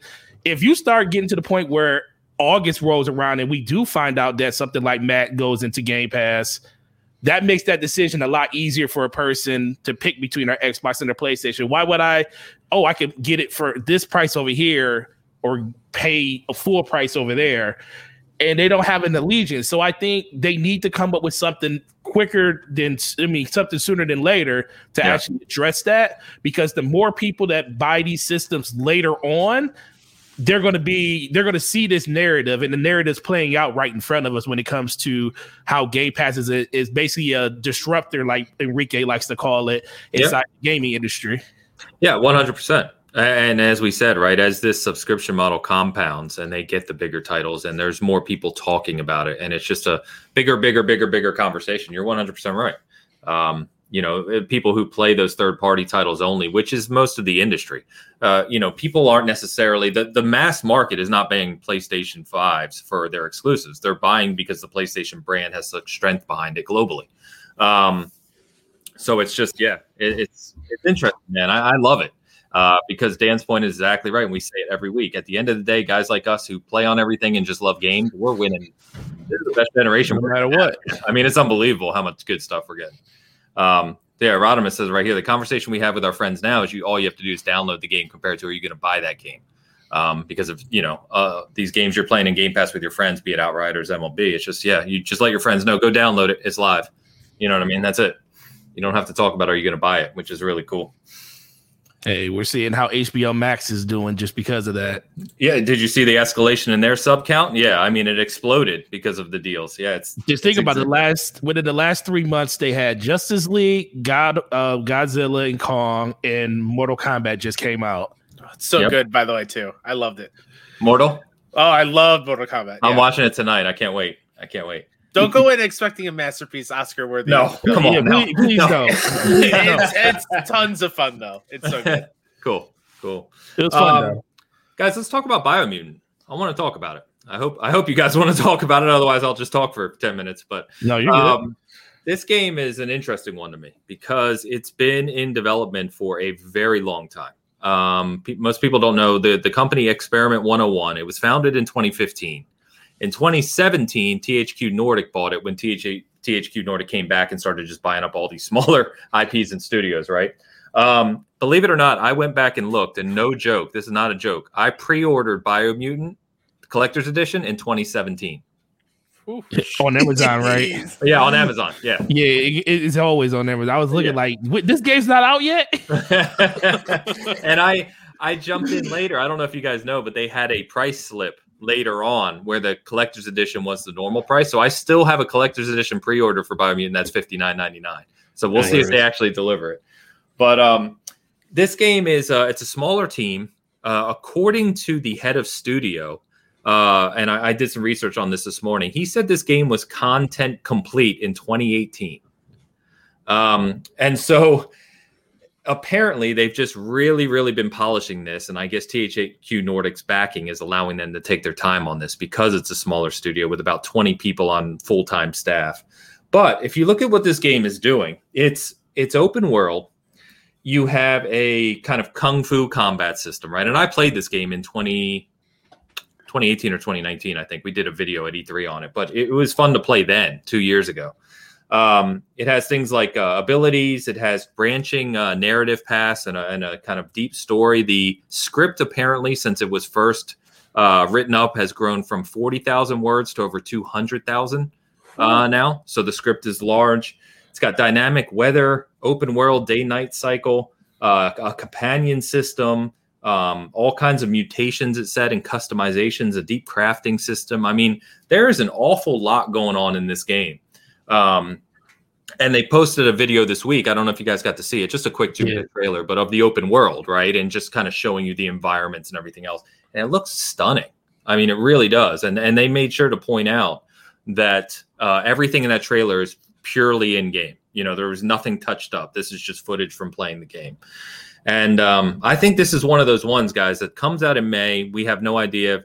Dan, I know you're hoping for it, right? If this is one of those surprise Game Pass announcements. Well, yeah, I, I think once you said THQ Nordic, it kind of punched me right in the nuts. I don't know. I'm not sure that they're willing to, you know, they're kind of At launch, maybe. I mean, uh, Yeah. Destroy All Humans was just announced for uh, Game Pass this Yeah. week, and that's Yeah. THQ. maybe but- not at launch.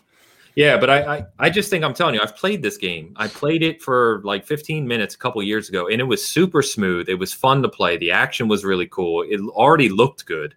Um, you know, it's got a character creator, customizer, and all that. And I really think if they've been polishing this game for a couple years, and these systems that I just mentioned work as they are intended to work, um, I, I really think this is sleeper hit potential written all over it. Um, what do you guys think on this? I mean, have you been following it? Do you care about this game at all? Um, whoever wants to run away with it. Yeah, nobody cares. No, just...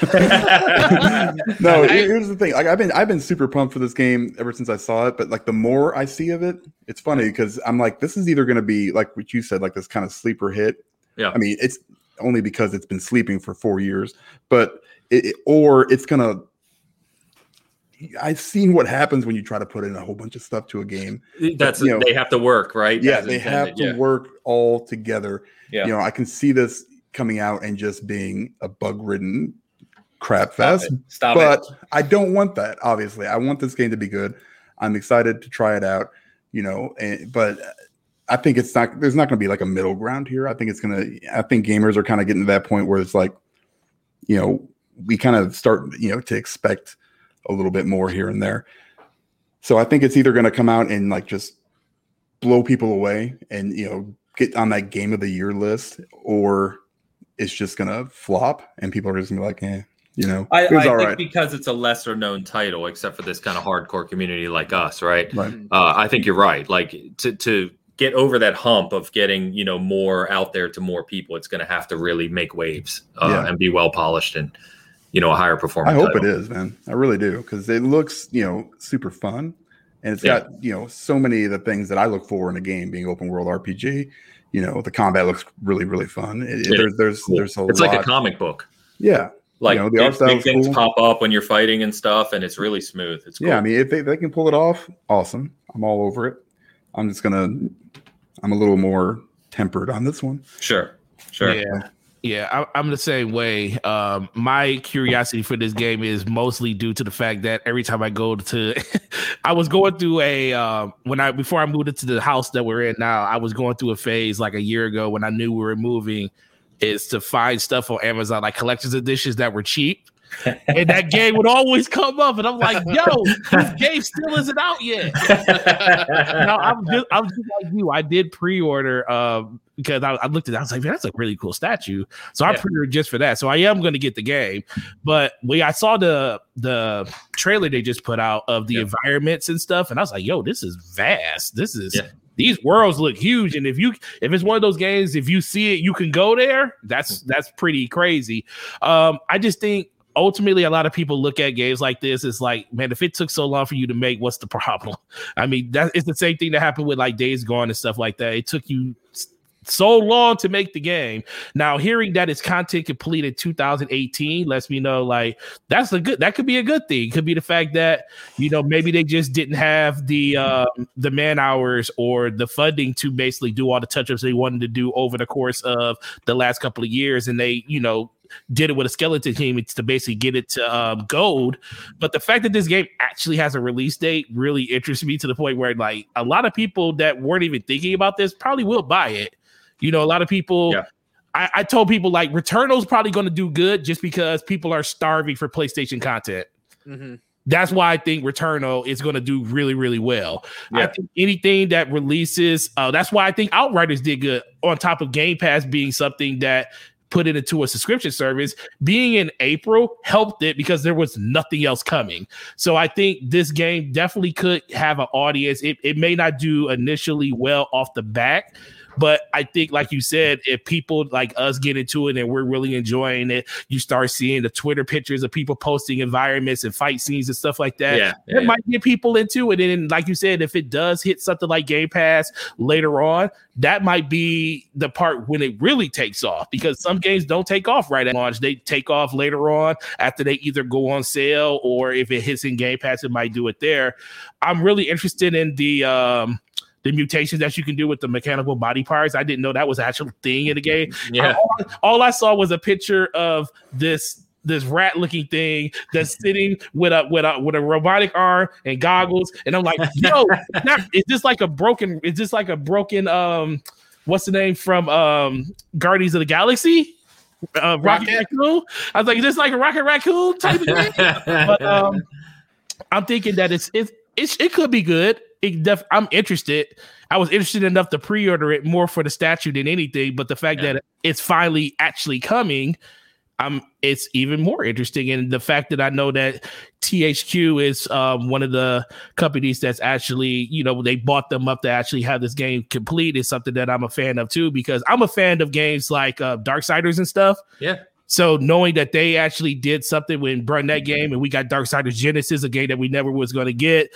Um, hopefully, we get the the um, Cinderella act to um, the original series of Dark Darksiders, and we get that four player co op that we always wanted. That that they that they put they put out and said this is what Dark Darksiders three was going to be, and I was like, no, I wanted that game so bad. So I think that this definitely can help. It comes out in May. Um, it's a, good a couple like a week and a half after Mass Effect comes out, so it's definitely yeah. gonna be a game that's gonna find an audience. Um, especially if you like the whole crafting side of it, and day and night cycles always definitely help. But it's really just gonna come down to the story. If the story is compelling enough, the world's uh, interesting enough, people will jump in. Yeah, and one thing I did mention is the crafting system is supposedly a little bit like uh, kind of dying lightish, where you can find different things around the environment and craft like just strange weapons and different, you know, different combinations, which is pretty cool. I pulled up real quick, Kyle, just before I get to you on it. Yeah. Um, I pulled up their uh, update that they posted last year, early last year, and, and it is. It's a small studio. I think, like I said, it's like 20 full time people. I don't know if right. they have any contractors helping on it, but they said, uh, you know, we can assure you that we're working on this harder than ever. Um, the sheer magnitude, size, and length of Biomutant adds to the effort, um, and uh, you know, we are we are fully focused on making this the best game all of us have ever worked on. So I, I'm hoping, to you guys' point, and that the time thing uh, is not so much, uh, you know, like you said, Forte. You see, you see a lot of these games that take a few years to come out when they're supposed to, and a lot of times they'll come out buggy or unpolished or kind of messy. I'm hoping in this case it's one of the instances where this extra time was spent purely on polish and it releases in a good state. We'll see. Well, if yeah. it can have its um, Hellblade moment, because Hellblade was made by a very small team, it was. and it came out to critically acclaim, and then when it finally hit Xbox, it got another second win. So if we can get something like that, where a small team put it together, but it's the focus of the game is very crafted to the experience that people want, or just like the one thing about open world games is I just hate that they that they waste your time kind of that's kind of how i feel about assassin's creed and stuff in some instances. Some are better than others but that's why i love immortal Fenyx rising because i feel like that game is like the perfect marriage of what an assassin's creed game is but it literally doesn't waste your time. It, it literally pushes you through the story at a at somewhat of a breakneck pace when it comes to that type of game. And I truly enjoyed that game for that. So if this game with that atmosphere can do that, I think a lot of people will jump in and pick up on it just like they did with Hellblade and with Immortal Fenyx Rising. Yeah. Yeah, fair enough. Kyle, what do you think, man? You been following this one at all? Yeah, I remember back when it was announced, I was like, "Oh man, that's cool. It's a cool character." Um, and then at P, uh, not PSX, PAX 2019. It had yeah. a booth there, yeah, and it was always packed. So I didn't get to play it, but I was watching some of it, and I think I remember talking to some people that did play it, and I think their biggest thing is, is what I think my fear is. There's so much, and I don't know if there everything is going to be as good as it can be. Yeah. Yeah, I right. think it, it it's kind of like a too many cooks situation where like all, all these ideas sound great and I'm sure they're going to be awesome, but are they going to be as robust as I want every single system in a game to be? Um, I, I, just think it might be too much for such a small team to really nail completely, but I'm happy to be surprised. Yeah, I, I think that is definitely a game in May that is different from the other big releases, um, Resident Evil and Mass Effect. So I, I, I think I'm definitely probably going to pick it up and, and try it out. Um, but and I'm hoping for the best. I love new IP, and the the idea looks cool, and like you said, the environments are gorgeous. So yeah, I yeah. I'm very very excited to see how this turns out. Cool. Yeah, I saw funny enough. Wise old gamer said this is his most anticipated game of May over Resident Evil and Mass Effect. So that's a hell of a bold statement right there. Yeah, yeah, yeah. Oh, I didn't see this. I'm looking at a five. I didn't know that they had a uh, 55 minute gameplay trailer up on it. Somebody posted one of gameplay mm-hmm. of them fighting. Yeah. Yo, this looks fun. I told you it's fun, man. I'm telling you, it's fun. Yeah. Look at these bosses. These bosses are huge. yeah. Yeah. Uh, we, we have a preview up on our site too. I did it was a while ago now because I did it. We did a video at E3 2019, and then I wrote a preview article on it later that year, early 2020. It's been a while, obviously, but uh, yeah, we we if you look at that preview article on our site, just search Biomutant, you'll find it. Um, we have images of the character creator, some of the weapons, um, you know, some of the things that go into it if you want to learn more about it. So it's on there. Check it out. Yeah, you have to go check that out. Yeah, it's cool. Um, well, cool, man. Yeah, I, I, hope it turns out well. I, I I've been interested in it since I played it, and I, I I have all the hope in the world. Especially, you know, you love to see a small studio. This is a studio I didn't mention that was set up by people that left from the Just Cause team. Mm. So oh, a bunch of the okay. Avalanche guys left and founded this studio to make different games. Um, so yeah, you know, I like to see them succeed. I hope it does well. So we'll see. I do too. I love Just Cause. Just um, Cause was fun for what it was. Yeah, I mean that's that game is purely based around mayhem and chaos, right? It's just meant to be fun. Oh yeah, yeah. that's all it's meant to be. who, could do the most insane thing and post it on Twitter? That's it. That's it. A um, couple other news items to touch on. Uh, which this was an interesting one this week, and I, I'm not big into this community. I don't know if either of you guys are, because I don't think Dan is either. But Jeff Kaplan, man, uh, Jeff Kaplan, if you don't know who he was, he's a, a long term employee of Blizzard. He was actually a vice president, which I don't think many people knew. Uh, mm-hmm. Near 20 year employee, but he's known most famously for being the face of Overwatch. He's the guy that did all the Overwatch updates. He's done interviews. I mean, he was the Overwatch face of development, and then the game's sitting by direct- a fireplace for like twelve hours. Yep, for twelve hours. yeah, yep, exactly. And I mean, he was the game's director, and um, you know, out of nowhere, just left Blizzard this week. Um, and I think why this is intriguing is because usually when you have someone of his kind of tenure and kind of notoriety who leaves a position like that, it'll, you know, he'll say something to the effect of, you know, I've made the hard decision to to move on, to experiment with different things, or I'm going somewhere else, or I'm starting something new and love my time. And I don't know if you guys read the actual statement on uh, him leaving Blizzard, but it was nothing like that. It was like, mm-hmm it was you know it's been great love overwatch uh, hope you guys do good and i'm out and it, just it, it, no i mean and it it, really read weird and and i we talk yeah when you pay attention to this industry long enough and you see all these weird moves um you can kind of sense when there's something else underlying to something. And it definitely feels like there was some level of disagreement or something happened among blizzard and or the overwatch team which just led jeff to leave um, and the it feels like the Shawn Layden leaving PlayStation. Same thing, right? Yeah, there's yeah. definitely something a power struggle that happened between Layden and Ryan and whoever else is mm-hmm. involved mm-hmm. in that discussion um, coming into the PS5 era. But um, this feels like that, and it's just odd, right? Because Overwatch 2, another game been in development a long time, and Blizzard's famous for that, of course. But um, you know, just to see the game director and the guy who's known for the franchise leave suddenly without any type of story um, prior to the game's release is never a good sign. So I figured I'd mention it. I don't really have anything to add here. I don't know if you guys want to add anything to it. Man, uh, he's here's the thing with Jeff Kaplan. First of all, I don't know who he was until this, like this week. I don't know. I don't. I don't play Overwatch. I don't pay attention to that game very much. Jason Schreier has not had an article about him yet, so maybe it's not bad so we're, we're still in good shape up until this point. you know, if that were to come out and then, you know, then all hell's going to break loose. But, you know, sometimes you just, that's it. You know, you get to the point where you're just like, ah, the hell with this. You know, I, I can't do this anymore. This is too much. Yeah, you know, I've done this for 20 something years. You, you know, it, you just get to the point where you're sick of it. but, you know, hey, I, you know, I, I, his thing said something like, you know, hey, I love you guys. Thanks for everything piece, you know. I don't think that's what happened here. Yeah, maybe not. I have no idea. Yeah, it sounds more like a Shawn Layden thing for sure. Yeah. You know, but at the same time, you know, if in the next two weeks we get some kind of breaking news from Bloomberg, what really happened? Yeah, what, what really happened? yeah, you know, I mean, as long as he didn't, you know, he wasn't like some kind of harassment thing, or that's that's what you worry about anymore. They, right. they, that's what it feels like a little bit too. Is like you know, kind of looks like a creeper.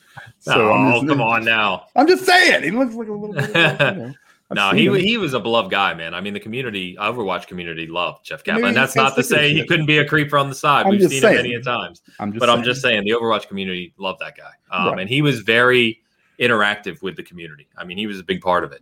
So yeah. this is it's kind of a shock. Mm. Something behind the scenes. I I would say if I I bring it back to PlayStation, if I'm PlayStation, I'm looking at another icon in the industry, for lack of a better term, because Overwatch is huge and he's a big part of that.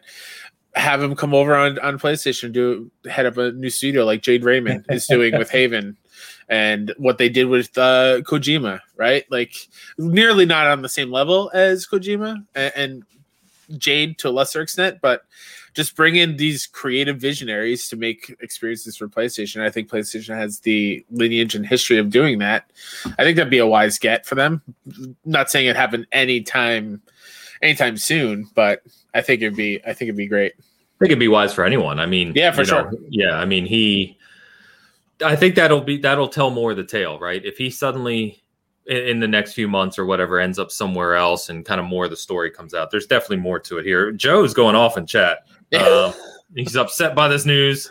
Activision killed his Blizzard, and now he's telling you to tell us about Warcraft. I don't know what. There's got to be a story there. I guess. I okay. Joe every once in a while will get on his little soapbox on the trophy room and just talk and name these characters from World of Warcraft that I have no idea what they are, and he just spouts them off like they're the Bible and very revered, and I'm sure they are. But I have all I know from Warcraft is like the original games that I played when I was younger. Not, yeah. I don't know Azeroth. What I don't know what that is. That's fine. Yeah, this is why you're the better host. It's fine. Don't worry about it. but um, yeah. So anyway, thought it was interesting. Figure we mention it. Yeah, um, kind of crazy that it happened. I, yeah. I was shocked when um I saw it. I was like, man, Kaplan, he leaving? And I then I I am a huge Overwatch fan. I haven't played it recently because it's they haven't really done anything to the game as of lately to update it to the point that I want to jump back into it. Uh, but I know a lot of people love that game. It's like one of those it, like 2015 one game of the year. It was um it, it literally put esports uh, back on the map when it came sure to consoles and everything and PC and people. Uh, I know people that I, I I know a store manager that literally quit at GameStop to become a East, be part of an esports team that played Overwatch. Wow. And actually made some pretty decent money doing it. So he made the good made the right decision. So that's how people how much people really loved it. And um, I just think maybe I'm with I'm kind of with Bad Bit. You know, Activision kind of ever since ever since all of the stuff with um the restructuring, they lay people off the rebalancing of Activision Blizzard. Activision pretty much has full, not full control, but autonomy over everything that happens inside the company now. It's just been this downhill, this downhill spiral since then. Um, really just comes down to like their real big money makers, which is World of Warcraft and Call of Duty you know and if you're not those two things you kind of don't really get a, a grasp of what's actually happening inside of with all these other developers that's why you know jeff kaplan is just the main person that left but there's been a ton of people that left yes. blizzard over the course of the year yeah. It's like it's like almost at that Bioware level of Exodus. Like, yo, these people, like these are people that were hundred percent into um, everything that they were doing, and it's sad to see that Blizzard is not what it used to be because I think games like Overwatch, things like um, things like Diablo, which um, Rod Ferguson is is uh, head of right now. Yeah. And I'm really interested to see what Mikey Ybarra is going to do at the top of Blizzard when it comes to all this type of stuff because, you know, how much control does he really truly have with Activision in the background? I think that's the thing that people are really kind of asking the question on. And yeah. the fact that Diablo got pushed out of this year. Um, the thing Overwatch 2 got pushed out of this year. It's not part of their financial earnings going into this year. Uh, I think that just kind of wor- it's worrisome to a lot of people. So Kaplan leaving could mean a lot of different things. Fundy could have got pulled from the game to go towards other things. You never know. Yeah. Um, but ultimately, you know, Overwatch lost a good person today because he was he's literally the face of it. Yeah. Yeah, you're right. Yeah. And uh, it's sad, right? Because you, you know, you look at the bottom lines of companies like Activision, right? And it was Activision. Uh, I'm going off of memory here, so I may get this slightly wrong, but I know in 2020 made something like you know 4.8 billion just from microtransactions, nothing yes. else. Mm-hmm. You know, and it's just like when you when you're talking about that kind of money and Bobby Kotick, who you know I mean, I don't think anyone has anything positive to say about him, but he, uh, you know, he gets a two hundred million dollar bonus as other people are getting laid off, and it's just like, what, what are we doing here, man? Come on. Yeah. Not to you mention know? they take a extremely talented studio in Vicarious Visions that made a faithful recreation of Tony Hawk Pro Skater 1. One of the best remakes ever, in my opinion. Unbelievable. Uh, yeah. And the fact that they turned them into a support studio for like Blizzard and, and Diablo, which is fine. They're talented. They're going to make that game great. But yeah, give me like I was I was looking forward to a brand new original Tony Hawk yeah. game from them. Letting them spread right. their wings. Yeah. Exactly. Let them do their thing that they do so well and they just took them and made them a support studio, which sucks. Yeah. Yeah, it's frustrating. Yeah, so anyway, uh kind of crazy on that front, but um I want to touch on Call of Duty real quick and funny enough, here we are, right? Activision, that's their it's their bread and butter. Uh, is the annual Call of Duty. Yeah, and and and you know, I know years ago, guys, when when Call of Duty moved to that annual model, and they started to talk about having the three different development studios and cycling them for three year, you know, development times, but still having an annual release. You know, and Battlefield challenged it for a little while, especially especially with four. And I, I forget who it was. One of you guys might remember at EA or whoever at um, Dice that said, you know, uh, Call of Duty is, you know, not going to be able to sustain this annual model. And well, they've proven them wrong.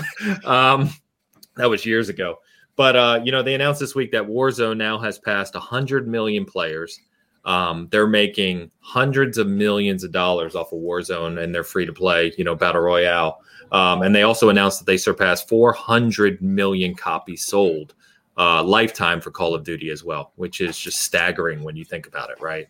Mm-hmm. Um, because that means how long is Call of Duty? What was the first one? 2006? They said ever since 2003.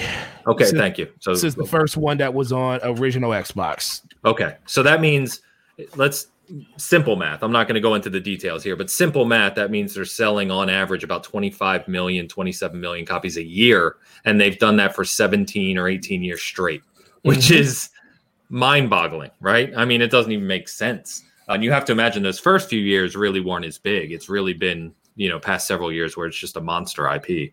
Um, so I, I, I guess really I just wanted to call this out and get your guys' thoughts on you know one two two things I want to touch on here is one do we ever see Call of Duty slowing down at this point? Do, is there ever going to become a time where this annual model fails them? And two, there's been a lot of discussion around Halo Infinite going free to play for the same types of reasons we're seeing, right? Fortnite, mm-hmm. Apex, all these big games that you can go play for free and get into now. Valorant, you know, if you get more specialized. Um, but Halo Infinite going free to play. And of course, the big conversation with Halo Infinite is is it going to have a battle royale? Does it need a battle royale? And you know, I'm a gig- I talk about Halo every show, so here we go again. But I mean, I'm a Halo diehard, right? But I think as long as they can continue to deliver the normal multiplayer suite they always do, absolutely, they should also have a battle royale. It's a perfect right. sandbox for it. But I think Warzone is proving that hell, you why wouldn't you have a battle royale at this point in time between Fortnite, Apex, and, and Warzone? The money they are making is astronomical right now. Um, I think outside of really the mobile market uh, and games, specialized games like Roblox, your favorite forte, um, you know, there's not many other titles in the industry that are making more. I mean, they are the pillars of the community right now. So, what do you guys think about that, man? I mean, do you think you think we ever get off of this annual model? And and what do you think about a Halo Battle Royale to compete with with Warzone and the others? Oh man! So I told this story. Uh, well, we talked about this on Brap on Wednesday, and I told this story. Uh, my first year working at GameStop, I was a, a third. I was an assistant store manager, and my store that I worked at. This was when Call of Duty Modern Warfare Two came out. Okay. Lord have mercy. I've never seen so many people. We had close to 15 like almost 1500 pre-orders on the game. In one and store? One store. 1500 pre-orders on that game. And we had well over 900 people at our midnight launch. Like our our parking lot was full and we had like apartment complexes behind our store the line went out of our parking lot down the street of the main street that we were off of. It was it was insane. I, I, was like i was literally because i was handing numbers out in the line yeah. and i was like dude am i up to 900 people? It, the, listen man that was insane back then. Now that was the apex of some people will say black ops and stuff that was the apex i think modern warfare 2 was the apex because that's when everybody literally jumped into Call of Duty. And then ever since like Black Ops 3, Black Ops 4, it's kind of been going down, you know, but still selling 23, 24 million units a year. But that's compared to games like Modern Warfare 2, Modern Warfare 3 selling like 60. Yeah. So so that's where the decline happened at and people thought it would end. And I'm like, yo, this ain't gonna end because people love this type of gameplay. They love this fast paced Twitch plays gameplay. It literally is the reason that Halo took a decline because all the people that were playing Halo went to Call of Duty. Yep, and that's sure. that's what kind of happened and stuff. So seeing 400 million copies sold is a big number. It's ridiculous. If you contrast that towards like something like Grand Theft Auto, I think Grand Theft Auto is probably a little higher than that. I mean, Grand Theft Auto 5 by itself sold over 100 million. Oh, it's, over 130 now. Yeah. It's over 130. Yeah. So who knows what that number is, but that's a really good number. But Warzone is the reason that Call of Duty exists now. Like you don't. I don't even know anybody that plays the base version of Call of Duty anymore. Everybody I know plays Warzone, yeah. and that's all I see in people's YouTube videos. If they're doing commentary, they're playing Warzone. They're not playing regular Call of Duty. They're playing Warzone, and that's the biggest thing I think uh, a lot of people are trying to capture. You know, Fortnite captured it, Apex captured it, Call of Duty just ran with it. Yeah. Uh, Hopefully, Battlefield does do it. They did have their Ring of Fire that they were going to do with Battlefield 5, but I think they uh, decided to hold off on that, and they're probably going to add that as part of Battlefield 6 when it comes out. Yes. Yeah, yeah, yeah. So, so I think that's going to be when you're going to see that from Battlefield because I think Battlefield is literally set up for it because all the maps are huge. So you can have different maps for everything. It was the closest thing to a Battle Royale It before was there the- was Battle Royale. Before there was Battle Royale. yeah. and Halo, oh my god, um, free to play. I go back and forth on the battle royale thing, but it's it's made for it. Yeah. It's made for it. So I think these are all great things that they can do, but Call of Duty's never going to end until Activision says it ends. That's when it will end. Yeah. Which, you know, as long as they're making money on it, it's not going to end. But just imagine 900 people standing outside your store. Yeah, 900 for I've one been to- game. I've nuts, been to a lot of midnight launches and some pretty Mm-hmm. big ones because I'm one of those hardcore midnight. I'm one of those people in your line. Yeah, um, same. But I, I don't know if I've ever been in one that big. That's crazy. My first night working at GameStop ever was the Call of Duty Ghosts launch, and Okay. I, I was in charge of the door and letting people in and giving them. And we had like hundred plus people, and we're a relatively smaller store, and it was just like I didn't realize this many people came to a midnight release for for Call of Duty because I'm not I'm not a multiplayer person so like i'll play call of duty for the campaign and i haven't Okay. in, in many years but i don't i don't think call of duty is going to slow down at all I, I i quickly looked at like how many call of duties we've gotten in the 18 years since 2003 we've had 33 titles in the call of duty franchise and that's including mobile uh, Sure, and sure, whatnot sure. but that's a lot and uh, they're they're clearly not going to slow down Right. whatsoever um and I, I, I think it's important to kind of have Call of Duty in, in the space. I think that's an important franchise, even though I don't Yeah. play it. I- I think it's it's much needed. Um, in It's like, gaming. it's like an icon now. I Yeah, mean, absolutely. It's part of gaming. Yeah. yeah, yeah, and without like a central character to kind of hold on to as well. Yes, which is yeah. It's Yeah. it's more of a community thing. It's like okay, Mm-hmm. October, late October is Call of Duty time. That's Yep. all it is. It's like in the U.S., you know, uh, late August or first week of football season is Madden time. It just is. Yeah. Yeah. You know what I mean? It's Madden season. Yeah. You know. So, Dan, Warzone, Uh, you ready to play it? Yeah. I mean, I, it, here's the thing. You know, it, it, it's insane to me, like how just, you know, I, I started playing back in you know the Modern Warfare times, you know, and then I think Modern Warfare Two was actually my last big one before I just stepped away from multiplayer, and then it, it just hasn't stopped. Yeah. and I, I don't see it, you know, slowing down ever. You know, as long as you know, even if they don't provide like a quality product, it doesn't matter because it's Well, I mean, the name. this week Yeah. th- this week this year's cold war wasn't you know it wasn't really highly regarded the development cycle got all screwed up because they pulled sledgehammer off of it and you know they rushed the treyarch one out and a lot of people talk bad about it still still the best selling game of the year Yeah, it's insane to me, man. you know i mean just is That's yeah. I mean, it, I, I don't know. I think you know, like my my younger kids play Warzone. You know, they they don't even touch Black Ops or anything like that. It's just Warzone, Warzone, Warzone. So yeah, I mean, you've got a game here that is probably gonna it's it's Fortnite essentially, you know, and there's really no reason to produce another one. You know, they in fact they they, they put I don't even know what they're doing at this point. You know, that's probably where they're making most of their money. I don't know how many people are actually playing the, you know, playing what reg- the regular version of Call of Duty, like Black oh, Ops. yeah, we don't know? know? anymore. I mean, Warzone's the focus, as you guys yeah, said. it just seems to be the focus. So yeah. you know, and they're not even putting out you know halfway decent campaigns anymore. You know, that's you know they're super short, or they don't. You can't finish them. You know, like you know Angela had. You know, oh they, yeah, they, yeah, yeah. It was buggier than hell. So Cold War, yeah.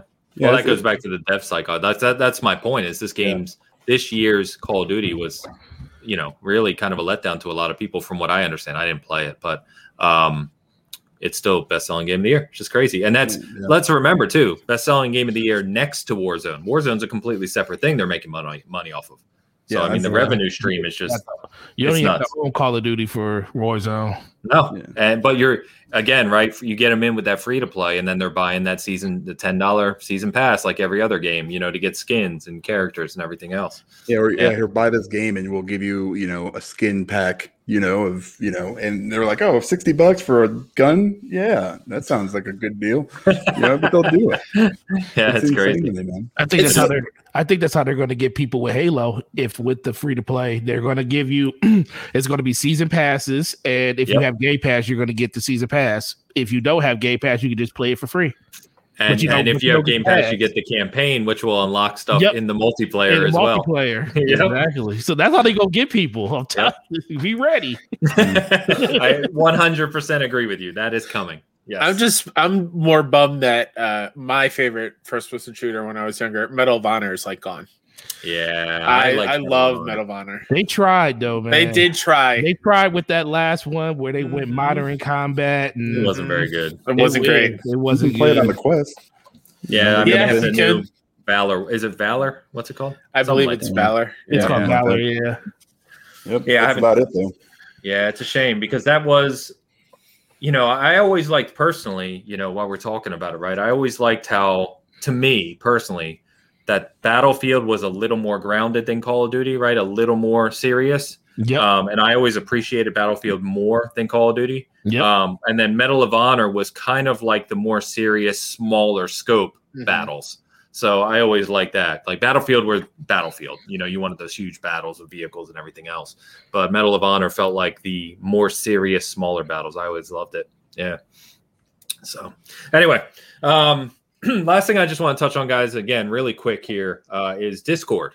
Uh, kind of got a lot of news, uh, you know, a few weeks ago that Xbox or Microsoft, whatever you want to say, was in talks to buy Discord. You know, a sum in the 10 to 12 billion range, which is crazy to think about uh, how big Discord has gotten over the past few years. Um, but uh, those talks have ended, apparently. Uh, you know, I guess they couldn't come to some sort of agreement, and Discord kind of came out and said they're going to remain independent for now, and they may, potentially look at a uh, pursuing an IPO um, in the near future. So, uh, you know, going public, if you will.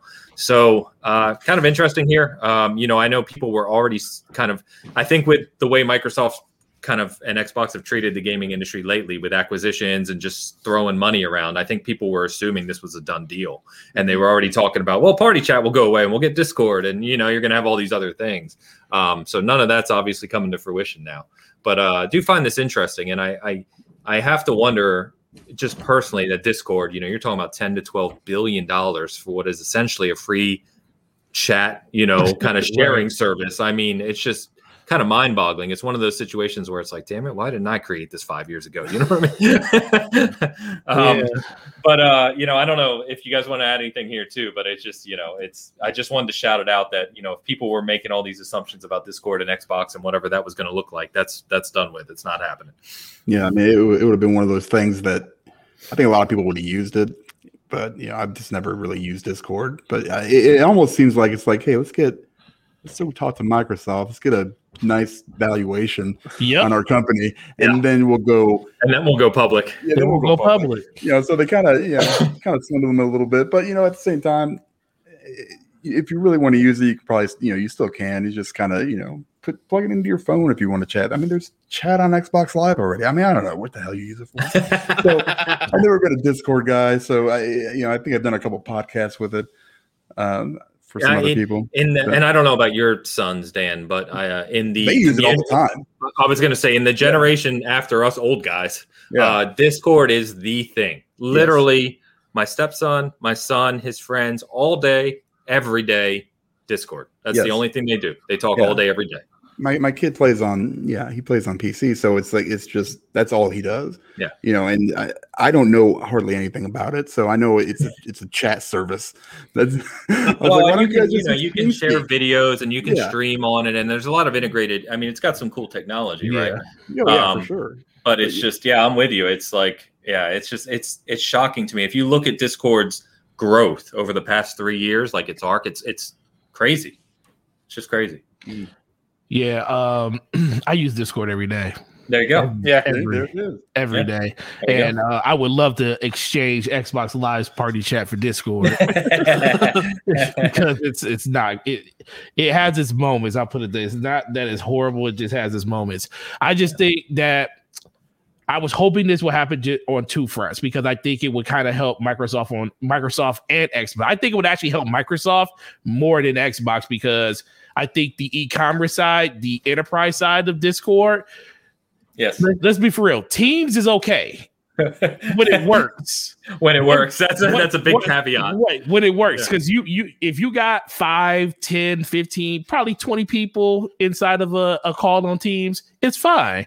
You get above that, it's a wrap. It's a wrap. So, and that's even if they're in just regular video, not even in video chat. That's just in regular audio chat with each other with cameras turned off. You know, Discord. I've been in Discord parties with 40 people before. It's, it's very you can't hear anything, but guess what? It works though. So I always thought that they could use. I know they're not going to get rid of Microsoft Teams, but I always thought there would have been a way they could integrate parts of Discord into that.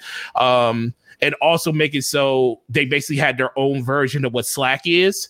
Because I think Yeah. Slack is one of the most premier ways that a lot of enterprises and a lot of um, e-commerce is used um, on that higher end business level. And discord can definitely bring that same thing to microsoft. And then i think xbox would just benefit from microsoft owning it. Now the fact that they Right. wanted 10 billion dollars for it is kind of crazy because it's free but um but you know what? I actually pay for discord discord uh, nitro. I actually have Sure. the subscription to it. Guess why? Because Game Pass gave it to me for free for three months, and I never turned off my subscription for it. I kept it. I was, I got used to being able to upload bigger file sizes to to um to Discord, and when it ended, I was like, "Oh God, I got to pay for this now." And you know what? Because because then I started seeing that I actually was using that stuff. So I, it's sad that it's not happening, but I truly believe it was because they wanted to become independent. They wanted to get some type of um they wanted to get an evaluation. They saw what um Roblox got evaluated at 43 million dollars. Billion, billion. Yeah, 43 billion dollars. Yeah, they saw that. They was like, "Yo, um how much are we worth?" So I think yeah, they they took the biggest they took the biggest um shark in the room and said, "How much are you willing to pay?" And that 10 billion dollars got out there. So they're like, yeah, we're going to go independent. Now, that doesn't say they can't get bought later, but it's going to probably cost you more because once Sure. they go independent, they're like, what, 15 million to buy us now? So who knows what it's going to take. But I don't think it's the end of the whole Microsoft and Discord thing because this has been going on for a couple of years now. Yeah. Yeah, that's true. It's true. Yeah, I use Discord every day too. That's There what we, go. that's what we do. All our uh, every podcast that I do on my end with Six One Indie and Trophy Room, it's all on Discord. Uh, it's super easy to use. It would have been a great way to integrate on Microsoft. Uh, Joe hated this idea. I don't know if he ever talked to you about it. He was No, like, I don't, no. I, I don't want Microsoft to turn Discord into what, what they did with Skype.